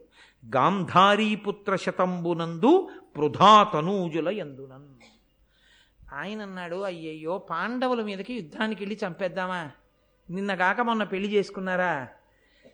నేను తాతనయ్యా నేను వీడికి ఎలా తాతనో పాండవులకు కూడా అలాగే తాతని. నాకు కుంతిపుత్రులు అని నాకు మమకారం లేదు గాంధారీ పుత్రులు అని కోపం లేదు. నాకు వీళ్ళ మీద ఎంత ప్రేమ ఉందో వాళ్ళ మీద అంత ప్రేమ ఉంది ఈ మనవల కోసం ఆ మనవల్ని ఎందుకు చంపడం? నేను ఏది చెప్పినా పక్షపాతం లేకుండా ఉన్న మంచి మాట చెప్తాను. ధృతరాష్ట్ర మహారాజా అసలు యుద్ధం ఎందుకు? ఎందుకు యుద్ధం చేసి వాళ్ళని చంపేయడం? వాళ్ళు అర్హులు కారా రాజ్యానికి? నువ్వేగా చేసావు ధర్మరాజుకి యువరాజ్య పట్టాభిషేకం? పోని రాజ్యం అంతా ఇవ్వవా? అర్ధరాజ్యం ఇచ్చి పాండవులకి నీకు కీర్తి కలుగుతుందయా? పెద్దనాన్న ఆదరించాడు అర్ధరాజ్యం ఇచ్చాడంటారు. వాళ్ళ నీ మాటకు ఎదురు చెప్పేవాళ్ళు కారు. అర్ధరాజ్యం ఇస్తే అర్ధరాజ్యం తీసుకుని వెళ్ళిపోతారు. మనిషి చనిపోతాడేమో శరీరం చనిపోతుందేమో కీర్తి చనిపోదు. అసలు ఆ కీర్తి లేని బతుకు బ్రతుకు కాదు ధృతరాష్ట్ర. కాబట్టి కీర్తి లేని వానికి జీవనంబు నిరర్థకంబ చూవే. ఎవని మీద నిత్యమైన ధనము నిర్మల కీర్తియు అట్టి కీర్తి వడయుట శ్రమంబే. మనిషి తాను వెళ్ళిపోయిన తరువాత కూడా తన కీర్తి నిలబడిపోయేటట్టుగా బ్రతకాలి. మనిషి వెళ్ళిపోయి మనిషి వెళ్ళిపోయిన తర్వాత అతన్ని స్మరించడానికి అతని కీర్తి అంటే అతను జీవితంలో సాధించినది. పది మందికి పనికొచ్చింది ఏదీ లేకపోతే ఇవాళ చచ్చిపోతే పదకొండో రోజున కొడుకు కూడా మర్చిపోతే ఆ జీవితానికి సార్థకత లేదు. ఎన్నాళ్ళు బ్రతికావన్నది కాదు. ఎన్నేళ్ళు బ్రతికావన్నది కాదు. కీర్తి ఏమైనా గడించావా? నువ్వు సాధించిన కీర్తి గొప్పదైతే నువ్వు ఎన్నేళ్ళు బ్రతికావన్నది కాదు. ఎన్ని యుగాలు దాటిపోయినా కీర్తి అలా ఉండిపోతుంది. మనిషికి కీర్తిరా ప్రధానం ధృతరాష్ట్ర. కాబట్టి వాళ్ళకి ఆ రాజ్యం ఇచ్చేసేయి. ఇలా కీర్తి ఎంతకాలము కలిగి ప్రవర్తిల్లే అంతకాలంబును నిత్యులు కారే కీర్తికల పుణ్యులు కీర్తి విహీనుడెందును పూజ్యుండే. మనిషి శరీరం వెళ్ళిపోతుందేమో. కానీ కీర్తి బతికున్నంత కాలం మనిషి బ్రతికే ఉంటాడు. నేను ఒకనకొకప్పుడు ఒక పది సంవత్సరాల క్రితమేమో వెంకటాచలంలో ఏడుకొండల మీద ఆనంద నిలయం చుట్టూ మాడవీధుల్లో తిరుగుతూ ఘంటసాల గారి భగవద్గీత వినపడుతోంది. నేను నా భార్యతో అన్నాను ఘంటసాల గారు వెళ్ళిపోయి చాలా సంవత్సరాలు అయిపోయింది అయిపోయినా ఆయన కంఠం ఆయన వాణి ప్రతిరోజు వెంకటాచలం కాదు. ఎన్ని క్షేత్రాల్లోనో ఎన్ని ఇళ్ళల్లోనో ఆనాడు కృష్ణుడు ఎలా చెప్పాడో కానీ అంత గంభీరంగా వాణి భగవద్గీత అలా వినపడుతూనే ఉంది. ఆయన శరీరం చనిపోయింది కానీ ఆయన కీర్తి చేత ఆయన ఇంకా బ్రతికే ఉన్నాడు. అలా నా జీవితం మొత్తం మీద ఎప్పుడైనా నేను భగవంతుడి గురించి చెప్పుకున్న మాటలు ఒక్క దేవాలయంలో వినపడితే నా జన్మ సార్థకం కదా అన్నాడు. నేను అత్యంత వినయంతో చెప్పుకుంటున్నాను గర్వంతో కాదు ఈ మాట చెప్పేది. ఒకనకొకప్పుడు నేను కారులో కోనసీమ వెడుతున్నాను ఉపన్యాసం చెప్పడానికి. కోనసీమ వెడుతుంటే అడుగడుగున దేవాలయాల్లో ఒక చోట రామాయణం ఓ చోట భాగవతం ఓ చోట శివపురాణం ఓ చోట లలితాదహస్రం ఓ చోట శివానందలహరి అన్ని చోట్ల నా క్యాసెట్లు వినపడుతున్నాయి. వినపడుతుంటే నేను ఎంతో సంతోషించాను. ఈశ్వరుడికి కృతజ్ఞత చెప్పాను. నేను నా గర్వం కాదు అది. నేను ఒక దేవాలయంలోకి వెళ్ళాను. అసలు ఈ క్యాసెట్ వేసి పరిస్థితి ఎలా ఉంటుందో అక్కడ చూద్దాం. చాలామంది కూర్చుని నిశ్శబ్దంగా వింటున్నారు. వాళ్ళని నేను అడిగాను దర్శనం చేసి గంట కొట్టకండి అన్నాడు అర్చకుడు. ఏమన్నాను? వాళ్ళందరూ కోటేశ్వరారు ఉపన్యాసం వింటున్నారు గంట కొట్టకండి నేను తెల్లబోయాను. నేను చాలా ఆశ్చర్యపోయి దర్శనం చేసేసుకుని కొంచెం దూరం వెళ్ళి అందులో ఒక అతను కాస్త గోడ దగ్గర నించున్న అతను అడిగా ఎవరిదయా ఉపన్యాసం? అన్నాను. కోటేశ్వరారిని కాకినాడలో ఉంటారండి అన్నాడు. నువ్వు ఎప్పుడన్నా చూసావా ఆయన్ని? అన్నాడు. నేను ఎప్పుడు చూడలేదండి. మా ఊరు ఎప్పుడన్నా పిలుద్దాం అనుకుంటున్నాం. రోజు సాయంకాలం ఇక్కడ ఆయన ఉపన్యాసం వింటుంటామండి. అందరం వచ్చి కూర్చుంటాం అన్నది నేను నేనే కోటేశ్వరరావు అని చెప్పలేదు. నేను చాలా సంతోషంగా కారు ఎక్కి అది వేరు విషయం అనుకోండి. కానీ నేను మీతో ఎందుకు మనవి చేస్తున్నానంటే తెలిసో తెలియకో వచ్చో రాకో నాకు పాండిత్యం ఉందో లేదో నే చదవగలనో చదవలేను నే మాట్లాడగలనో మాట్లాడలేను కానీ భగవంతుడి గురించి చెప్పుకోవాలి అని తాపత్రయపడి చెప్పుకున్నందుకు అలా వినపడింది. కొన్నాళ్ళు వెళ్ళిపోయిన తర్వాత కొన్ని సంవత్సరాల తర్వాత నా శరీరం పడిపోవచ్చు. కానీ నా కొడుకో నా మనవడో అలా వెళ్ళిపోతూ తాతగారి కంఠం ఈ గుళ్ళో వినపడుతోందని వాడు వింటే నా శరీరం చచ్చిపోవచ్చు. కానీ నా కీర్తి చేత నేను బ్రతికుంటానా? బ్రతికుంటానా భీష్ముడు ఆ రోజు చెప్పిన మాట కీర్తి చేత బ్రతికే ఉంటావు. కీర్తి లేని నాడు నీ శరీరంతో నువ్వు చచ్చిపోతావు. ఇక నీ పేరు ఎవ్వరూ స్మరించరు. ధృతరాష్ట్ర అపకీర్తి చేత చచ్చిపోకు. నువ్వు బతుకుతానని అనుకోకు. కోడలు వచ్చింది ఘటోత్కచుడు పుట్టేశాడు తాతవు కూడా అయిపోయావు. ఎంతకాలం ఉంటావు? కీర్తి చేత బ్రతికే ఉండు. బ్రతికే ఉండాలంటే పాండవులకు అర్ధరాజ్యం. వాళ్ళు నీ కొడుకులు కారా? నీ తమ్ముడి బిడ్డలు నీ బిడ్డలు కారా? ఎందుకు యుద్ధం ఏమిటి?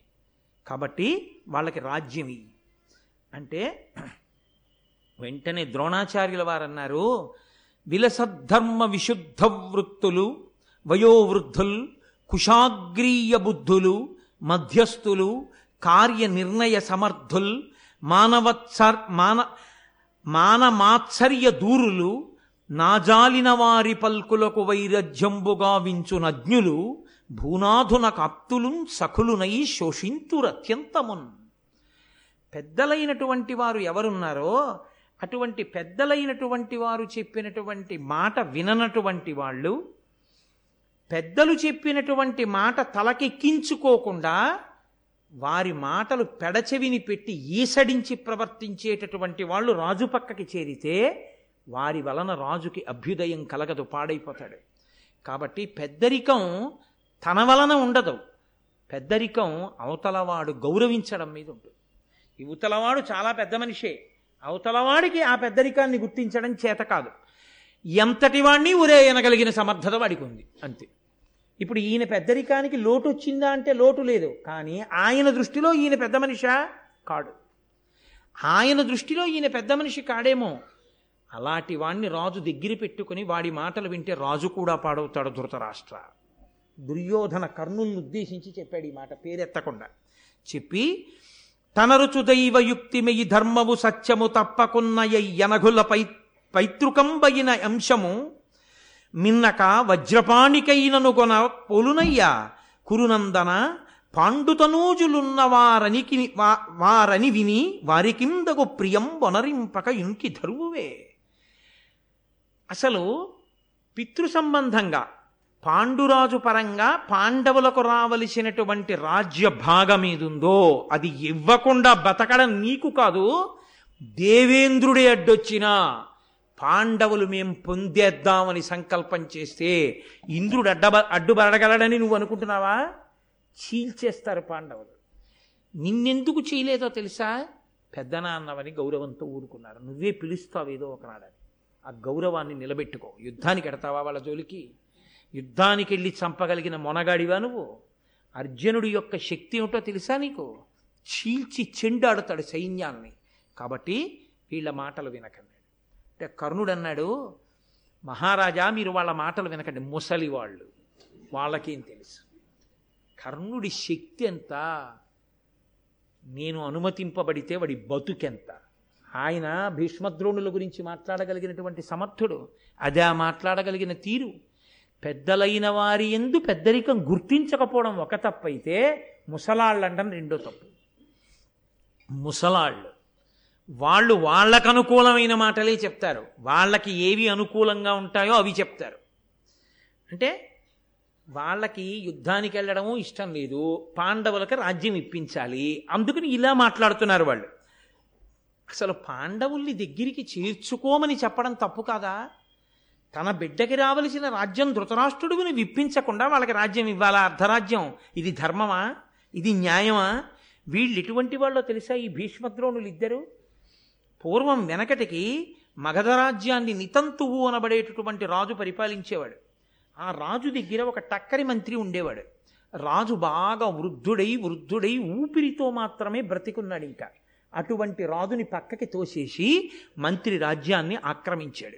ఆ మంత్రి ఎటువంటి వాడో ఎటువంటి శఠుడో ఈ భీష్మద్రోణులు అటువంటి వాళ్ళు.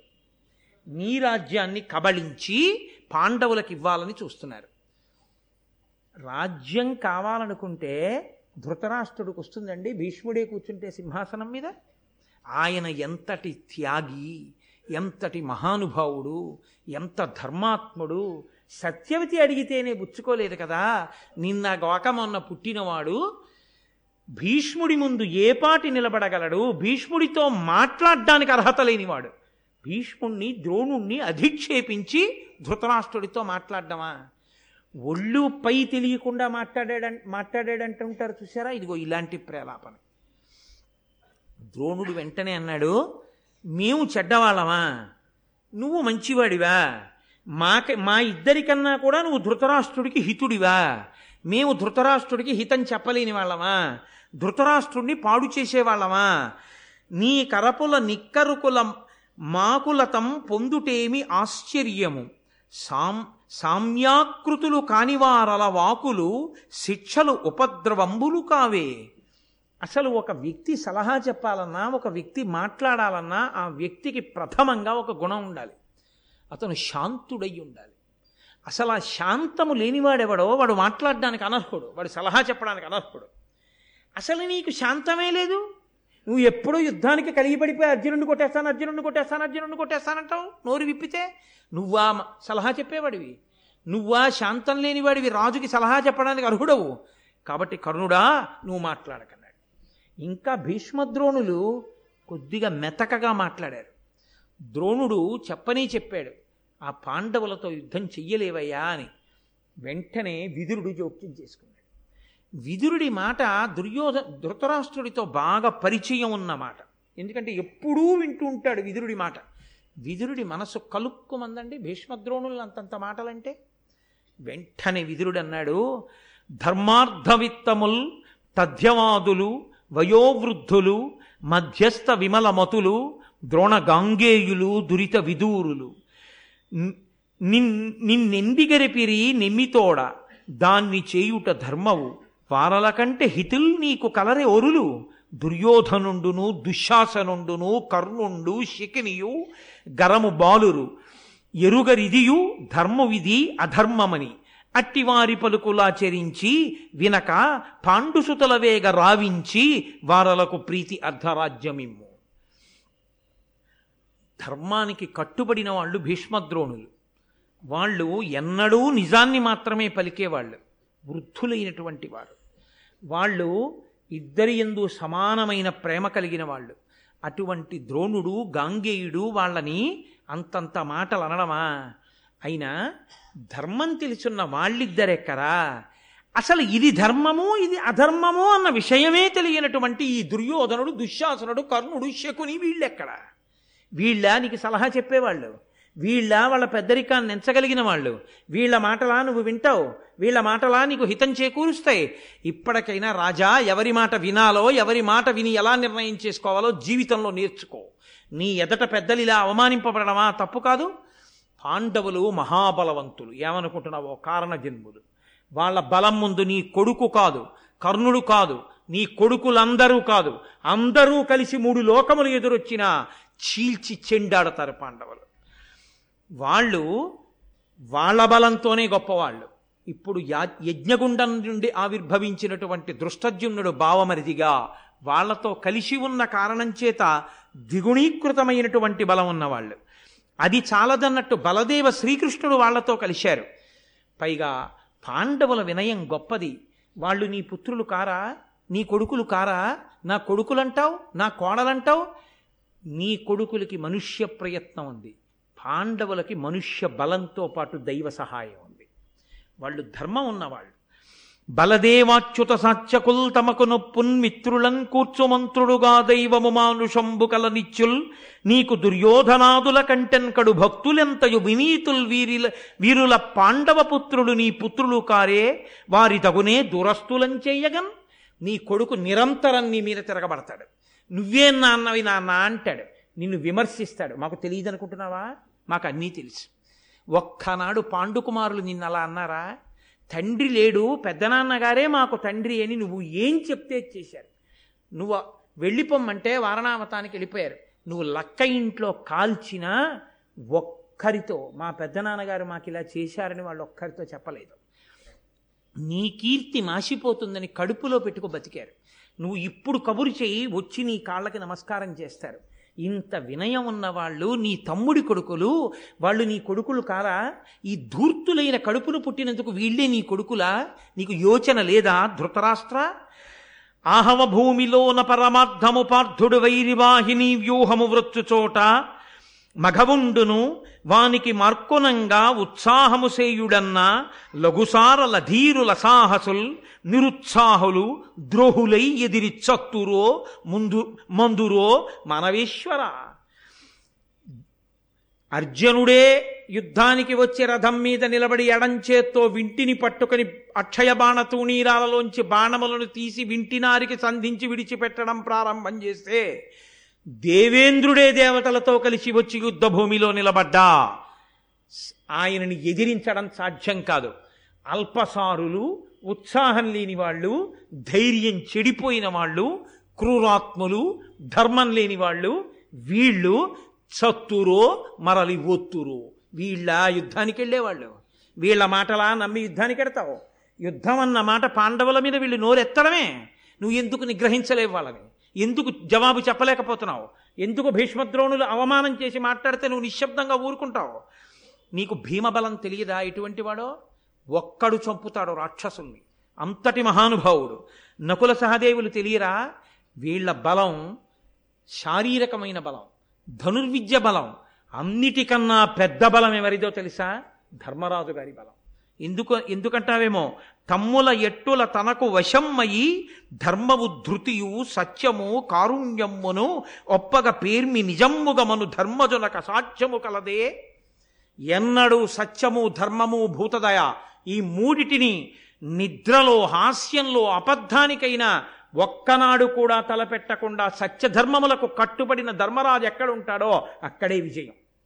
ఆ ధర్మరాజు ఇటువంటి తమ్ముళ్ళ ముందు ముందు నిలబడి వాళ్ళని నడిపిస్తుండగా నువ్వు ఎలా గెలుద్దాం అనుకుంటున్నావయ్యా? వాళ్ళ బలపరాక్రమాలు ఎక్కడ? మీ బలపరాక్రమాలు ఎక్కడ? లక్క ఇంట్లో పెట్టి కాల్చావే తెలియదనుకుంటున్నావా నాకు తెలుసు. నువ్వే కాల్చింది. నీకు తెలియదన్నట్టు ఆ రోజున దొంగ ఏడుపు ఏడిచి వాళ్ళు బతికారంతే చాలన్నావు.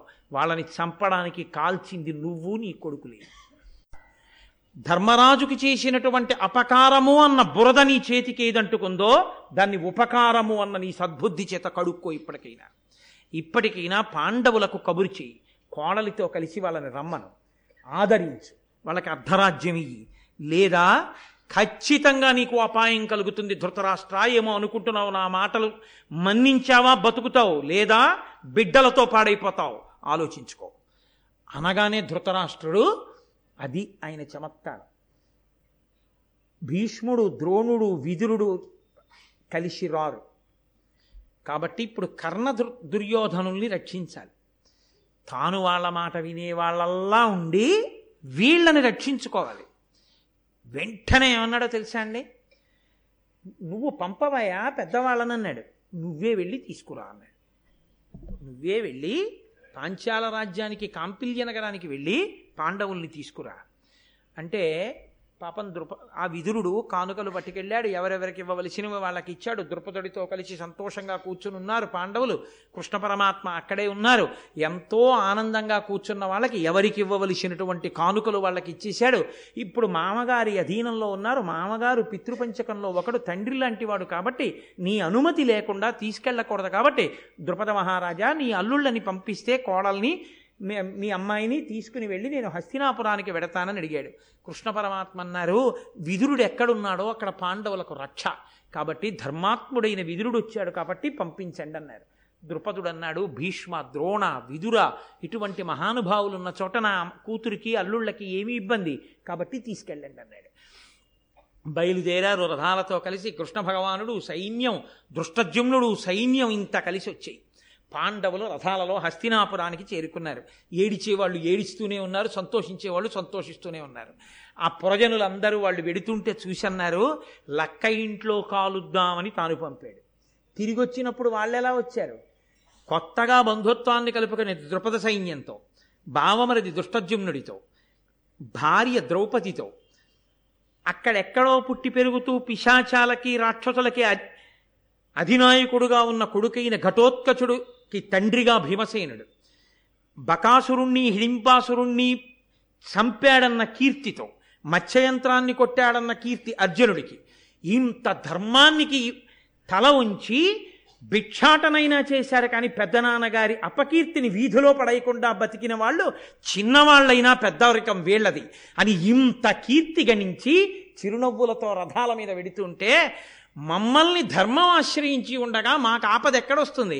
అని నమ్మి వెడుతుంటే ఆ పురంలో ఉన్నటువంటి జనులందరూ హస్తినాపురంలో బయటికి వచ్చి రహదారులకు రెండు పక్కల నిలబడి మేడలెక్కి పైనుంచి చూస్తూ అంటున్నారట పురజనులెల్లను పురజనులెల్లను గరమనురక్తులై ధర్మస్వరూపుడి ధర్మతనయుండు అనుజులు తానును చనుదించే పాండు భూజనపతి జీవించి మనల కావ ప్రీతితో తానిప్పుడేతించే మేలయ్యే. ఈ మహాత్ములకు దైవమ్ము పురుషకారంబు కలుగంగ దారుణీ రాజ్యంబు.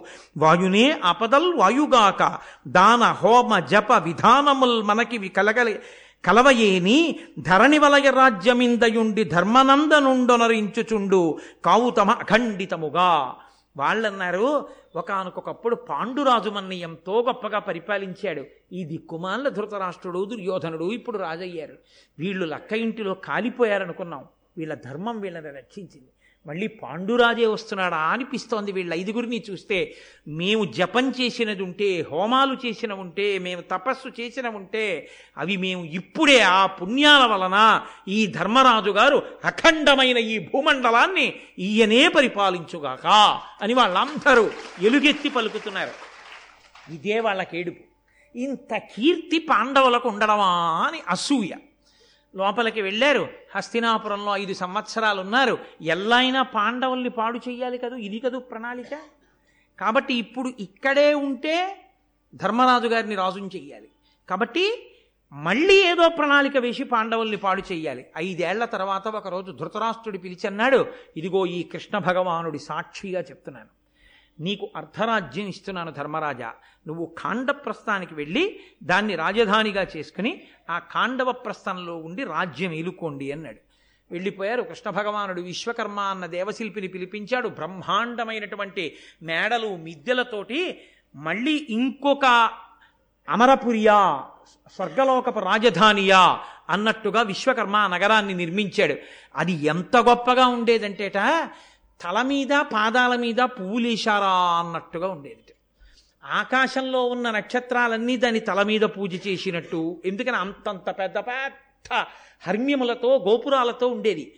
అవి ఆకాశానికి తగిలితే నక్షత్రాలు తల మీద పూజ చేసినట్టు కింద ఉన్న అగట్టలో అగట్టలలోని తామర పూలు పాదములకు పూజ చేసినట్టు ఆ ఇంద్రప్రస్థ నగరాధిష్టాన దేవతకి చేయబడిన పూజయా అన్నట్టు ఉండేది ఆ నగరం.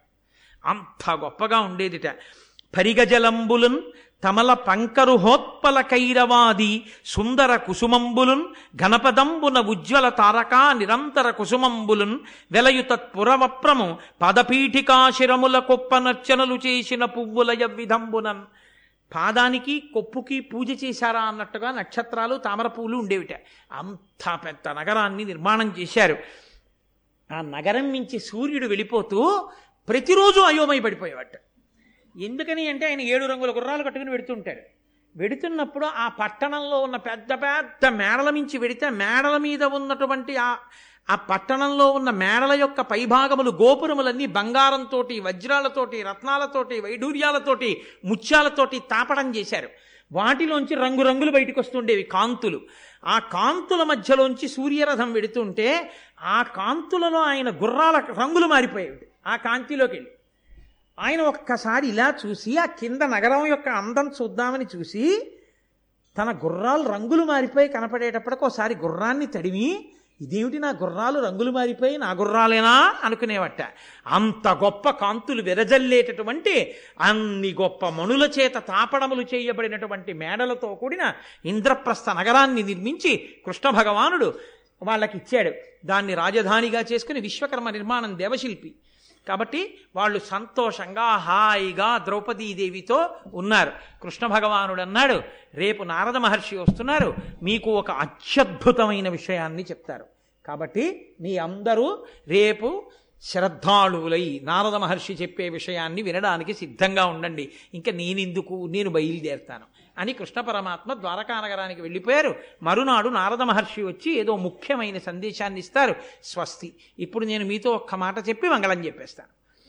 మనం కుంభాభిషేకం చెయ్యబోతున్నాం. కుంభాభిషేకము అన్నది ఎందుకు చేస్తారు అన్నది నేను మీతో ఒక్కసారి లఘువుగా ఐదు నిమిషాలే ప్రస్తావన చేస్తాను మనకి దేవాలయంలో అయ్యప్ప స్వామి ఉన్నారు. మనం ఓ కష్టం వచ్చిందనుకోండి ఒక బాధ వచ్చిందనుకోండి ఒక ఇబ్బంది వచ్చిందనుకోండి ఎక్కడికి పరిగెడతాం? ఆలయానికి వస్తాం. వచ్చి స్వామి దగ్గర నిలబడి స్వామి నేను ఈ ఆపదలో ఉన్నాను నన్ను కాపాడు అని అడుగుతాం ఆయనకి ప్రదక్షిణం చేసి. ఆయన తన తేజస్సు చేత మనకుండేటటువంటి కోరికలని తీరుస్తాడు. ఇప్పుడు ఆయనకు ఆ శక్తి ఎక్కడి నుంచి వస్తుంటుందో తెలుసా అండి? ఆగమం ఏమంటుందంటే ఆ మూర్తి కింద విగ్రహం అనకూడదు యథార్థానికి స్వామియే. స్వామికి తేజస్సు ఎక్కడ వస్తుందంటే ఆయన కింద యంత్రం ఉంటుంది. ఆ యంత్రాన్ని ఎలా పెట్టాలో అలా పెట్టి అది పనిచేయడం ప్రారంభించగానే బ్యాటరీలో ఉన్న శక్తి బ్యాటరీ లైట్లోకి వెళ్ళి దీపం వెలిగినట్టు ఆ శక్తి స్వామిలోకి ప్రవేశించి మిమ్మల్ని నన్ను అందరినీ చక్కగా కాపాడుతుంటుంది. ఆయన అనుగ్రహం చేతనే నాకు తెలిసి బహుశ ఈ చుట్టుపక్కల ఎక్కడా ఏ ప్రాంగణంలోనూ జరగల. రామాయణ భారత భాగవతములు లలితాసహస్రములు సౌందర్యలహరి ఇన్ని జరిగిన ఏకైక దేవాలయ ప్రాంగణం ఒక్క అయ్యప్ప స్వామి దేవాలయ ప్రాంగణం. కాబట్టి ఆయన అంతటి తేజో విరాజితుడు అంతమంది దీక్షలు తీసుకున్నారు అంతమంది ఇరుముడులు కట్టుకున్నారు అంతమంది క్షేమంగా వెళ్ళొచ్చారు. ఇన్ని మార్లు ఎన్ని వేల మందికి ఎంత అన్నదానం జరిగిందో శారదా నవరాత్రులు వెంకటేశ్వర వైభవోత్సవాలు ఇన్ని జరిగినటువంటి గొప్ప ప్రాంగణం. మనం అందరం గర్వపడవలసినటువంటి ప్రాంగణం ఈ ప్రాంగణం. అంత గొప్ప స్వామికి కూడా ఏమైపోతుందంటే మనం ప్రదక్షిణం చేసేటప్పుడు ఆయన శక్తి కొంత చక్రంలోది మనం తీసుకుంటూ ఉంటాం. అందుకే ప్రదక్షిణం చేస్తాం. రెండు మనం వెళ్ళకూడనటువంటి రీతిలో దేవాలయం దగ్గరికి వెళ్ళిన కారణం చేత మన దగ్గర నుంచి వెళ్ళిన అశౌచపు గాలి మూర్తికి తగిలి మూర్తిలోంచి చక్రం దగ్గరికి ఎడుతుంది. క్రమంగా క్రమంగా ఏమైపోతుందంటే ఆ శక్తి క్షీణించిపోతుంది. అది మెల్లమెల్లగా రెండవ కారణం దేనికి పోతుంది అంటే అక్కడ వేదమంత్రం చదివేటప్పుడు స్వరం కానీ మారితే ప్రధానార్చకుడు ఉంటారు కదా ఆయన ఎప్పుడూ శౌచంతో చేస్తారు. ఎప్పుడైనా పొరపాటున అక్కడ స్వరం తప్పి ఎవరైనా మంత్రాలు చదివితే యంత్రం యొక్క శక్తి క్షీణిస్తుంది. అందుకే మళ్ళీ దేవాలయాన్నంతటినీ శక్తివంతం చేయడానికి ఏం చేస్తారంటే ఈ నదీ జలములు పరమ పవిత్రములు. నదులన్నీ కూడా సృష్టి ప్రారంభమునందు చతుర్ముఖ బ్రహ్మగారు నిర్దేశించాడు. ఇక్కడ ఇలా పుట్టి ఈ మార్గంలో వెళ్ళి సముద్రంలో కలవాలి అని. అలాగే పెడతాయి నదులు. నదులన్నీ కూడా పవిత్రము చేయగలిగినటువంటి శక్తిని సహజంగా కలిగి ఉంటాయి. ఆ నదీ జలములన్నీ కలశలలో పోసి మధ్యలో కలశ పెడతారు. ప్రధాన కలశ అంటారు. ఎంత కష్టమో పడతారు ఋత్విక్కులు. ఎవరి కొరకు? మళ్ళీ ఊరు దేశం అన్నీ బాగుండాలంటే ఆ శక్తిని పెంచాలి. ఇప్పుడు ఆ మూర్తిని పైకి ఎత్తేసి యంత్రాన్ని పైకి తీసేసి మళ్ళీ యంత్రం పెట్టకూడదు. అది దోషం. ఒకసారి మూర్తిని పెట్టాక ఏదైనా భిన్నమైతే తీయాలి తప్ప లేకపోతే తీయకూడదు. కాబట్టి అడుగున ఉన్న యంత్రానికి మళ్ళీ శక్తిని ఇవ్వడం ఎలా? ఏరియల్ ఎలా ఉంటుందో మనం చూడండి ఇంటి మీద పూర్వం యాంటెన్నాలని పెట్టుకునేవాళ్ళం. అది ఏం చేస్తుందంటే ఆ దూరదర్శన్ వాళ్ళు ప్రసారం చేసినటువంటి తరంగములను లాక్కుని టీవీలోకి ప్రవేశపెడుతుంది. అప్పుడు మనకు బొమ్మ కనపడుతుంది. అలా మళ్ళీ మంత్రపూరితమైనటువంటి జలకలశ పట్టుకుని ఆ జలకలశ మళ్ళీ పాడు చేసుకోకూడదు. మనం ఇంత కష్టపడి అందులోకి ఈశ్వర శక్తిని అంతటిని నీటిలో పెడతారు. నీటికి ఉన్న శక్తి ఏమిటో తెలుసా అండి? ఈశ్వర శక్తిని అంతటిని తనలోకి తీసుకుంటుంది అది. ఇప్పుడు అమ్మవారి మూర్తి కించిత్ భిన్నమైంది. అందుకని అలా ఉండకూడదు. కాబట్టి మళ్ళీ కంచిలో కామాక్షి అమ్మవారు యథార్థంగా అనుభవి అమ్మవారు ఆశీర్వదించింది ఈ దేవాలయాన్ని. అందుకే కంచిలో ఉన్న స్థపతి అసలు ఆయన అంత తొందరగా ఏది చేయడానికి ఒప్పుకోడు. అటువంటిది రాత్రింబవళ్ళు కష్టపడి మళ్ళీ మీరు చూద్దురు కానీ అధివాసాల్లో దర్శనం చేద్దురు కానీ అసలు నేను చూసి తెల్లబోయాను. పెద్ద కామాక్షి చిన్న కామాక్షి. కంచి నుంచి కామాక్షి కదిలి వచ్చింది ఈ పరమాచార్య పరమాచార్య పరమాచార్య అని మనం పలవరించినందుకు పరమాచార్య స్వామి వారు అమ్మవారిని ప్రార్థించారు. అమ్మా కాకినాడ వాళ్ళంత భక్తి తత్పరులమ్మా నీ అంశని అక్కడికి కూడా పంప అయ్యప్ప గుడికని అయ్యప్ప కామాక్షి దేవాలయానికి క్షేత్రపాలకుడు. ఆయన మాట ఆయన ఆహ్వానిస్తే అమ్మవారు వస్తుంది. అందుకే మీరు చూడండి ఆ మూర్తిని అధివాసంలో రేపు చూద్దరు కానీ ఇలా కూర్చుంటే కంచిలో కామాక్షి ఎలా ఉంటుందో? ముద్ర. చిన్న కామాక్షి మనకు వచ్చేసింది ఇప్పుడు చిన్న కామాక్షిని ప్రతిష్ట చేస్తారు. అది మహాకుంభాభిషేకం అంటారు. ప్రతిష్ట సమయంలో చేస్తే మహాకుంభాభిషేకం. మిగిలినది కుంభాభిషేకం అంటారు. వైదికమైన మాట అంతే దాని పరిమితి. ఇప్పుడు ఏం చేస్తారంటే అమ్మవారిని తీసేసేటప్పుడు అమ్మవారి శక్తినంతటినీ మంత్రములతో ఆవాహన చేసేసి సబ్స్ట్రాక్షన్ అంటారు తీసేయడం అంటారు చూసారా? అలా తీసేసి ఆ శక్తిని అంతటిని ఒక జలకలసలోకి పెట్టేస్తారు. పెట్టేస్తారు నీటిలోకి వెళ్ళిపోతుంది ఆ శక్తి అంతా అప్పుడు ఈ మూర్తిని తీసేస్తారు. ఈ కలశ పట్టుకెళ్ళి ఇది అయ్యవారి శక్తి స్వరూపం కాబట్టి ఆ శక్తి అయ్యవారి గుళ్ళోకి వెళ్ళిపోతుంది. వెళ్ళిపోయి అక్కడ ఉంటుంది. మళ్ళీ వేరొక మూర్తిని సుముహూర్తంలో ప్రతిష్ఠ చేస్తారు. ఏడో తారీఖే ఉదయం ఇక్కడ కుంభాభిషేకం అక్కడ మహాకుంభాభిషేకం ప్రతిష్ట ఒక్కసారే జరుగుతాయి. ఆ జరిగేటప్పుడు మళ్ళీ అమ్మవారి మూర్తిని తీసుకొచ్చి యంత్రం వేసి పెడతారు. మరి అయ్యప్ప స్వామి దేవాలయంలో యంత్రం మనం ఇప్పుడు మళ్ళీ ముట్టుకోవడం దాన్ని మళ్ళీ తీసుకొచ్చి పెట్టి జపాలు చేయడం కుదరదు కదా. మరి ఎలా? ఏరియల్ ద్వారా టెలివిజన్ సెట్లోకి బొమ్మను ఎలా తెచ్చుకుంటామో అలాగే కలశ జలాల్ని కలశ మీద పోస్తాం. ఇది పట్టుకొని పరమ తపోనిష్టాగరిష్ఠులైనటువంటి వాళ్ళు గొప్ప శ్రీచక్రార్చన చేసేవాళ్ళు. ప్రతిరోజు చంద్రమౌళీశ్వరారాధన చేసేటటువంటి అలవాటు ఉన్న పీఠాధిపతుల్ని తీసుకొస్తారు. అందుకే కంచికామకోటి పీఠాధిపతులు నడిచే దేవుడు చంద్రశేఖరేంద్ర సరస్వతి స్వామివారు ఈ దేశంలో ఎన్ని దేవాలయాలకో కుంభాభిషేకం చేశారు. మళ్ళీ శక్తినిచ్చారు ఆయన. అందుకని ప్రధాన కలశ ఎప్పుడు పీఠాధిపతులతోటే పోయిస్తారు. మన అదృష్టం కొద్దీ మనం ఆహ్వానించగానే మన్నించి మహానుభావుడు ఎన్ని కార్యాలున్నా పక్కన పెట్టి విశాఖపట్టణంలో ఉన్నటువంటి షణ్మత స్థాపనాచార్య జగద్గురు శంకరాచార్య శారదా పీఠాధిపతులు శ్రీ శ్రీ శ్రీ స్వరూపానందేంద్ర సరస్వతి స్వామివారు ఆరో తారీఖున విజయం చేస్తున్నారు. ఆయన సాయంకాలం ఇక్కడ పీఠార్చన చేస్తారు ఆరున్నరకి. అది చంద్రమౌళీశ్వరారాధన పీఠాధిపతులు చేస్తుంటే చూడడం చాలా అరుదు. మొన్న మేము కంచి వెళ్ళినప్పుడు చూసొచ్చాం. చాలా గొప్పగా ఉంటుంది ఆ పీఠార్చన. అది మనమందరం చూడడం కోసమని ఆయన పీఠాన్నంతటినీ పట్టుకుని వస్తున్నారు. వచ్చి ఇక్కడ పీఠార్చన చేస్తారు అక్కడ వేదిక కడతారు దాని మీద చేస్తారు. ఏడో తారీఖు ఉదయం ఆ కలశలన్నీ పట్టుకుని పైకి ఎక్కుతారు అందుకే ఇవన్నీ కడుతున్నారు ఇలాగ. అవన్నీ మంత్రఘోష మధ్యలో పట్టుకుని పైకెక్కుతారు. పైకెక్కి ఏకకాలంలో సుముహూర్తంలో దీక్షితులైనటువంటి ఋత్విక్కులందరూ కలిసి సుబ్రహ్మణ్య శర్మ గారి ఆధ్వర్యంలో వాళ్ళందరూ దీక్షలు తీసుకుంటారు.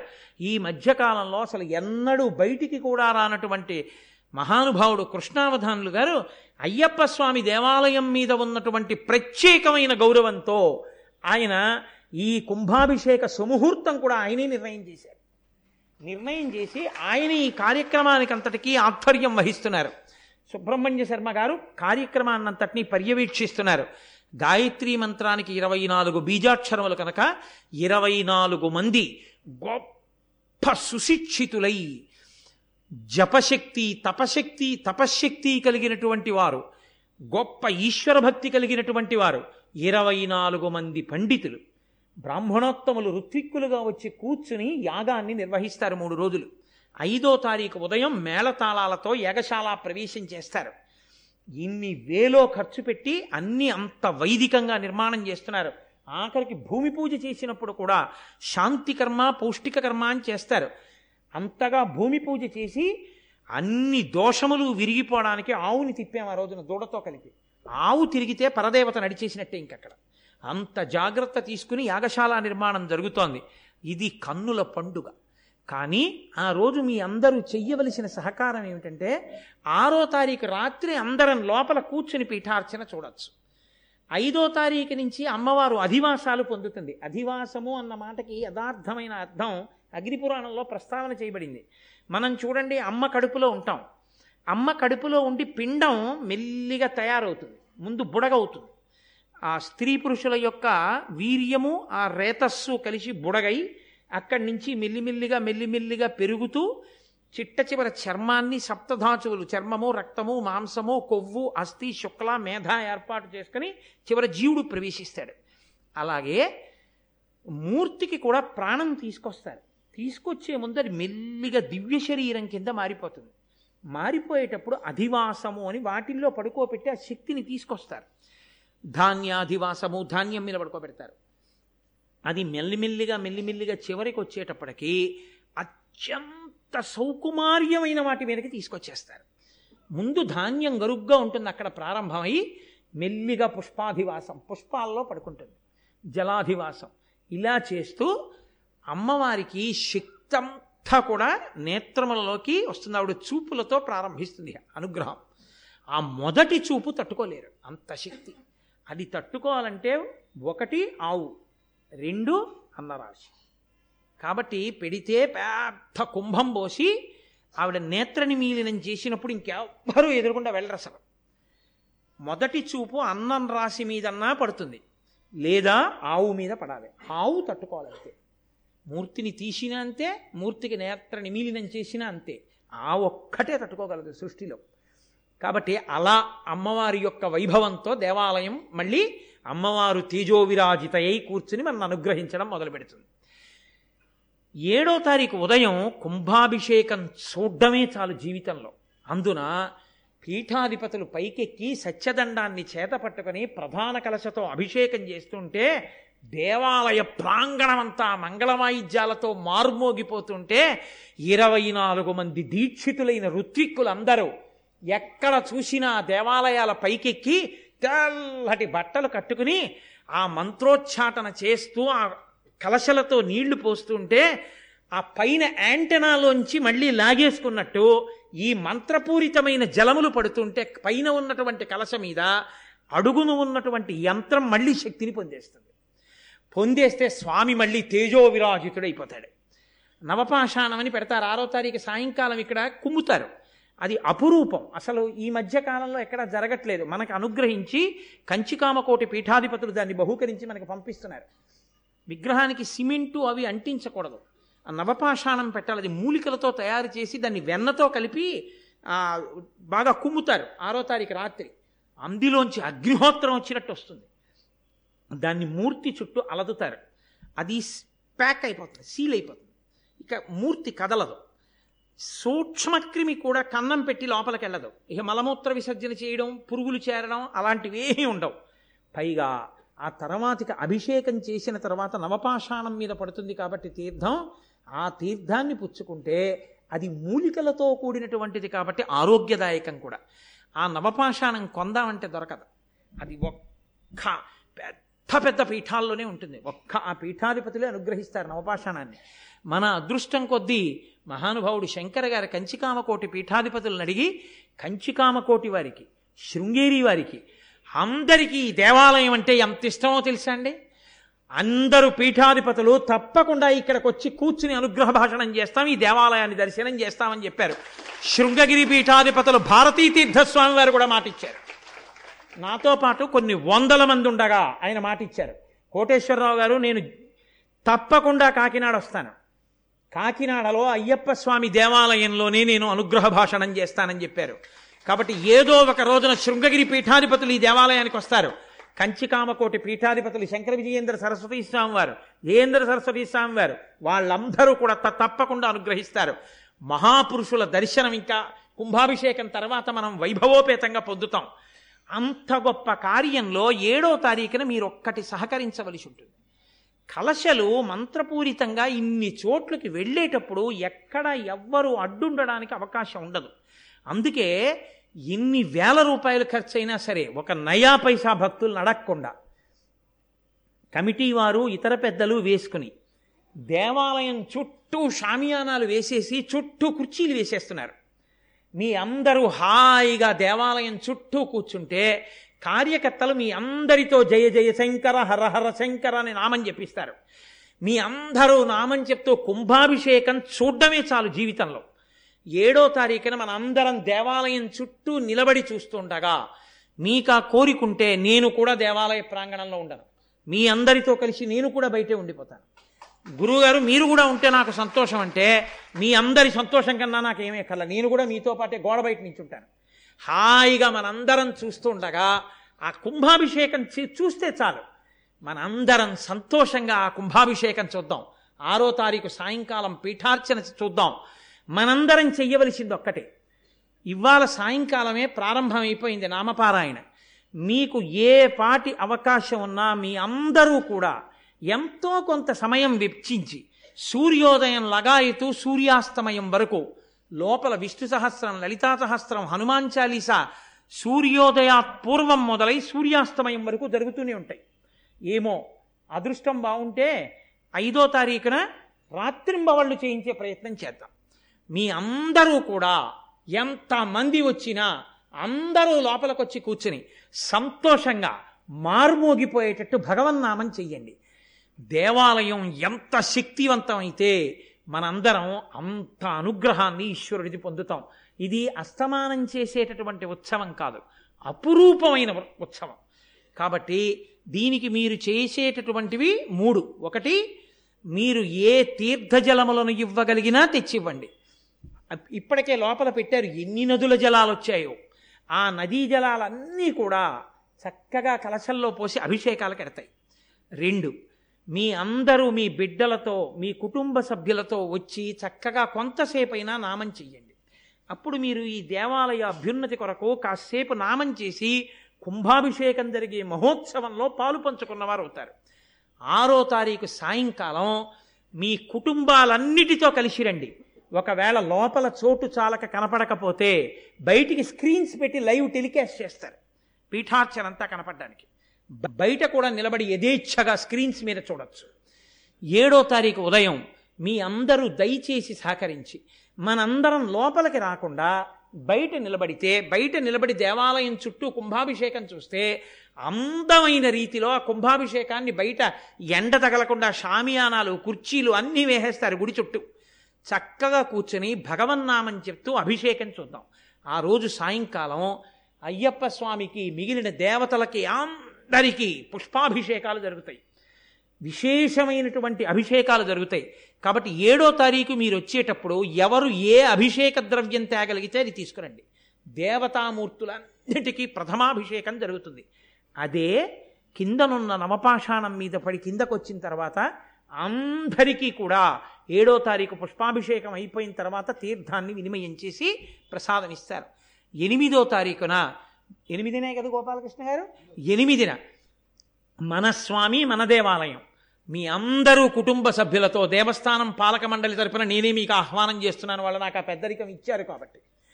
మీ అందరూ కూడా చక్కగా ఈశ్వర ప్రసాదం అందుకోవడానికి రండి. మనందరం కలిసి చెయ్యి చెయ్యి పట్టుకుని అందరం ఇక్కడే దేవాలయ ప్రాంగణంలో మధ్యాహ్నం భోజనం చేద్దాం. ఆ ప్రసాదం తీసుకుంటే ఎనిమిదో తారీఖుతో కార్యక్రమాలు నారాయణ సేవతో పూర్తయిపోతాయి. కాబట్టి గొప్ప ఉత్సవం ప్రారంభం అయిపోయింది ఇవ్వాలే అదంతా ప్రారంభం చేశారు. కొంతమంది కంకణాలు కూడా కట్టుకున్నారు. ఈ నాలుగు రోజులు మేము దీక్షలో ఉండిపోతామండి. కంకణాలు కూడా కట్టుకుని దీక్షా స్వీకారం చేశారు. అలా ఉండి మేము సేవ చేస్తామని.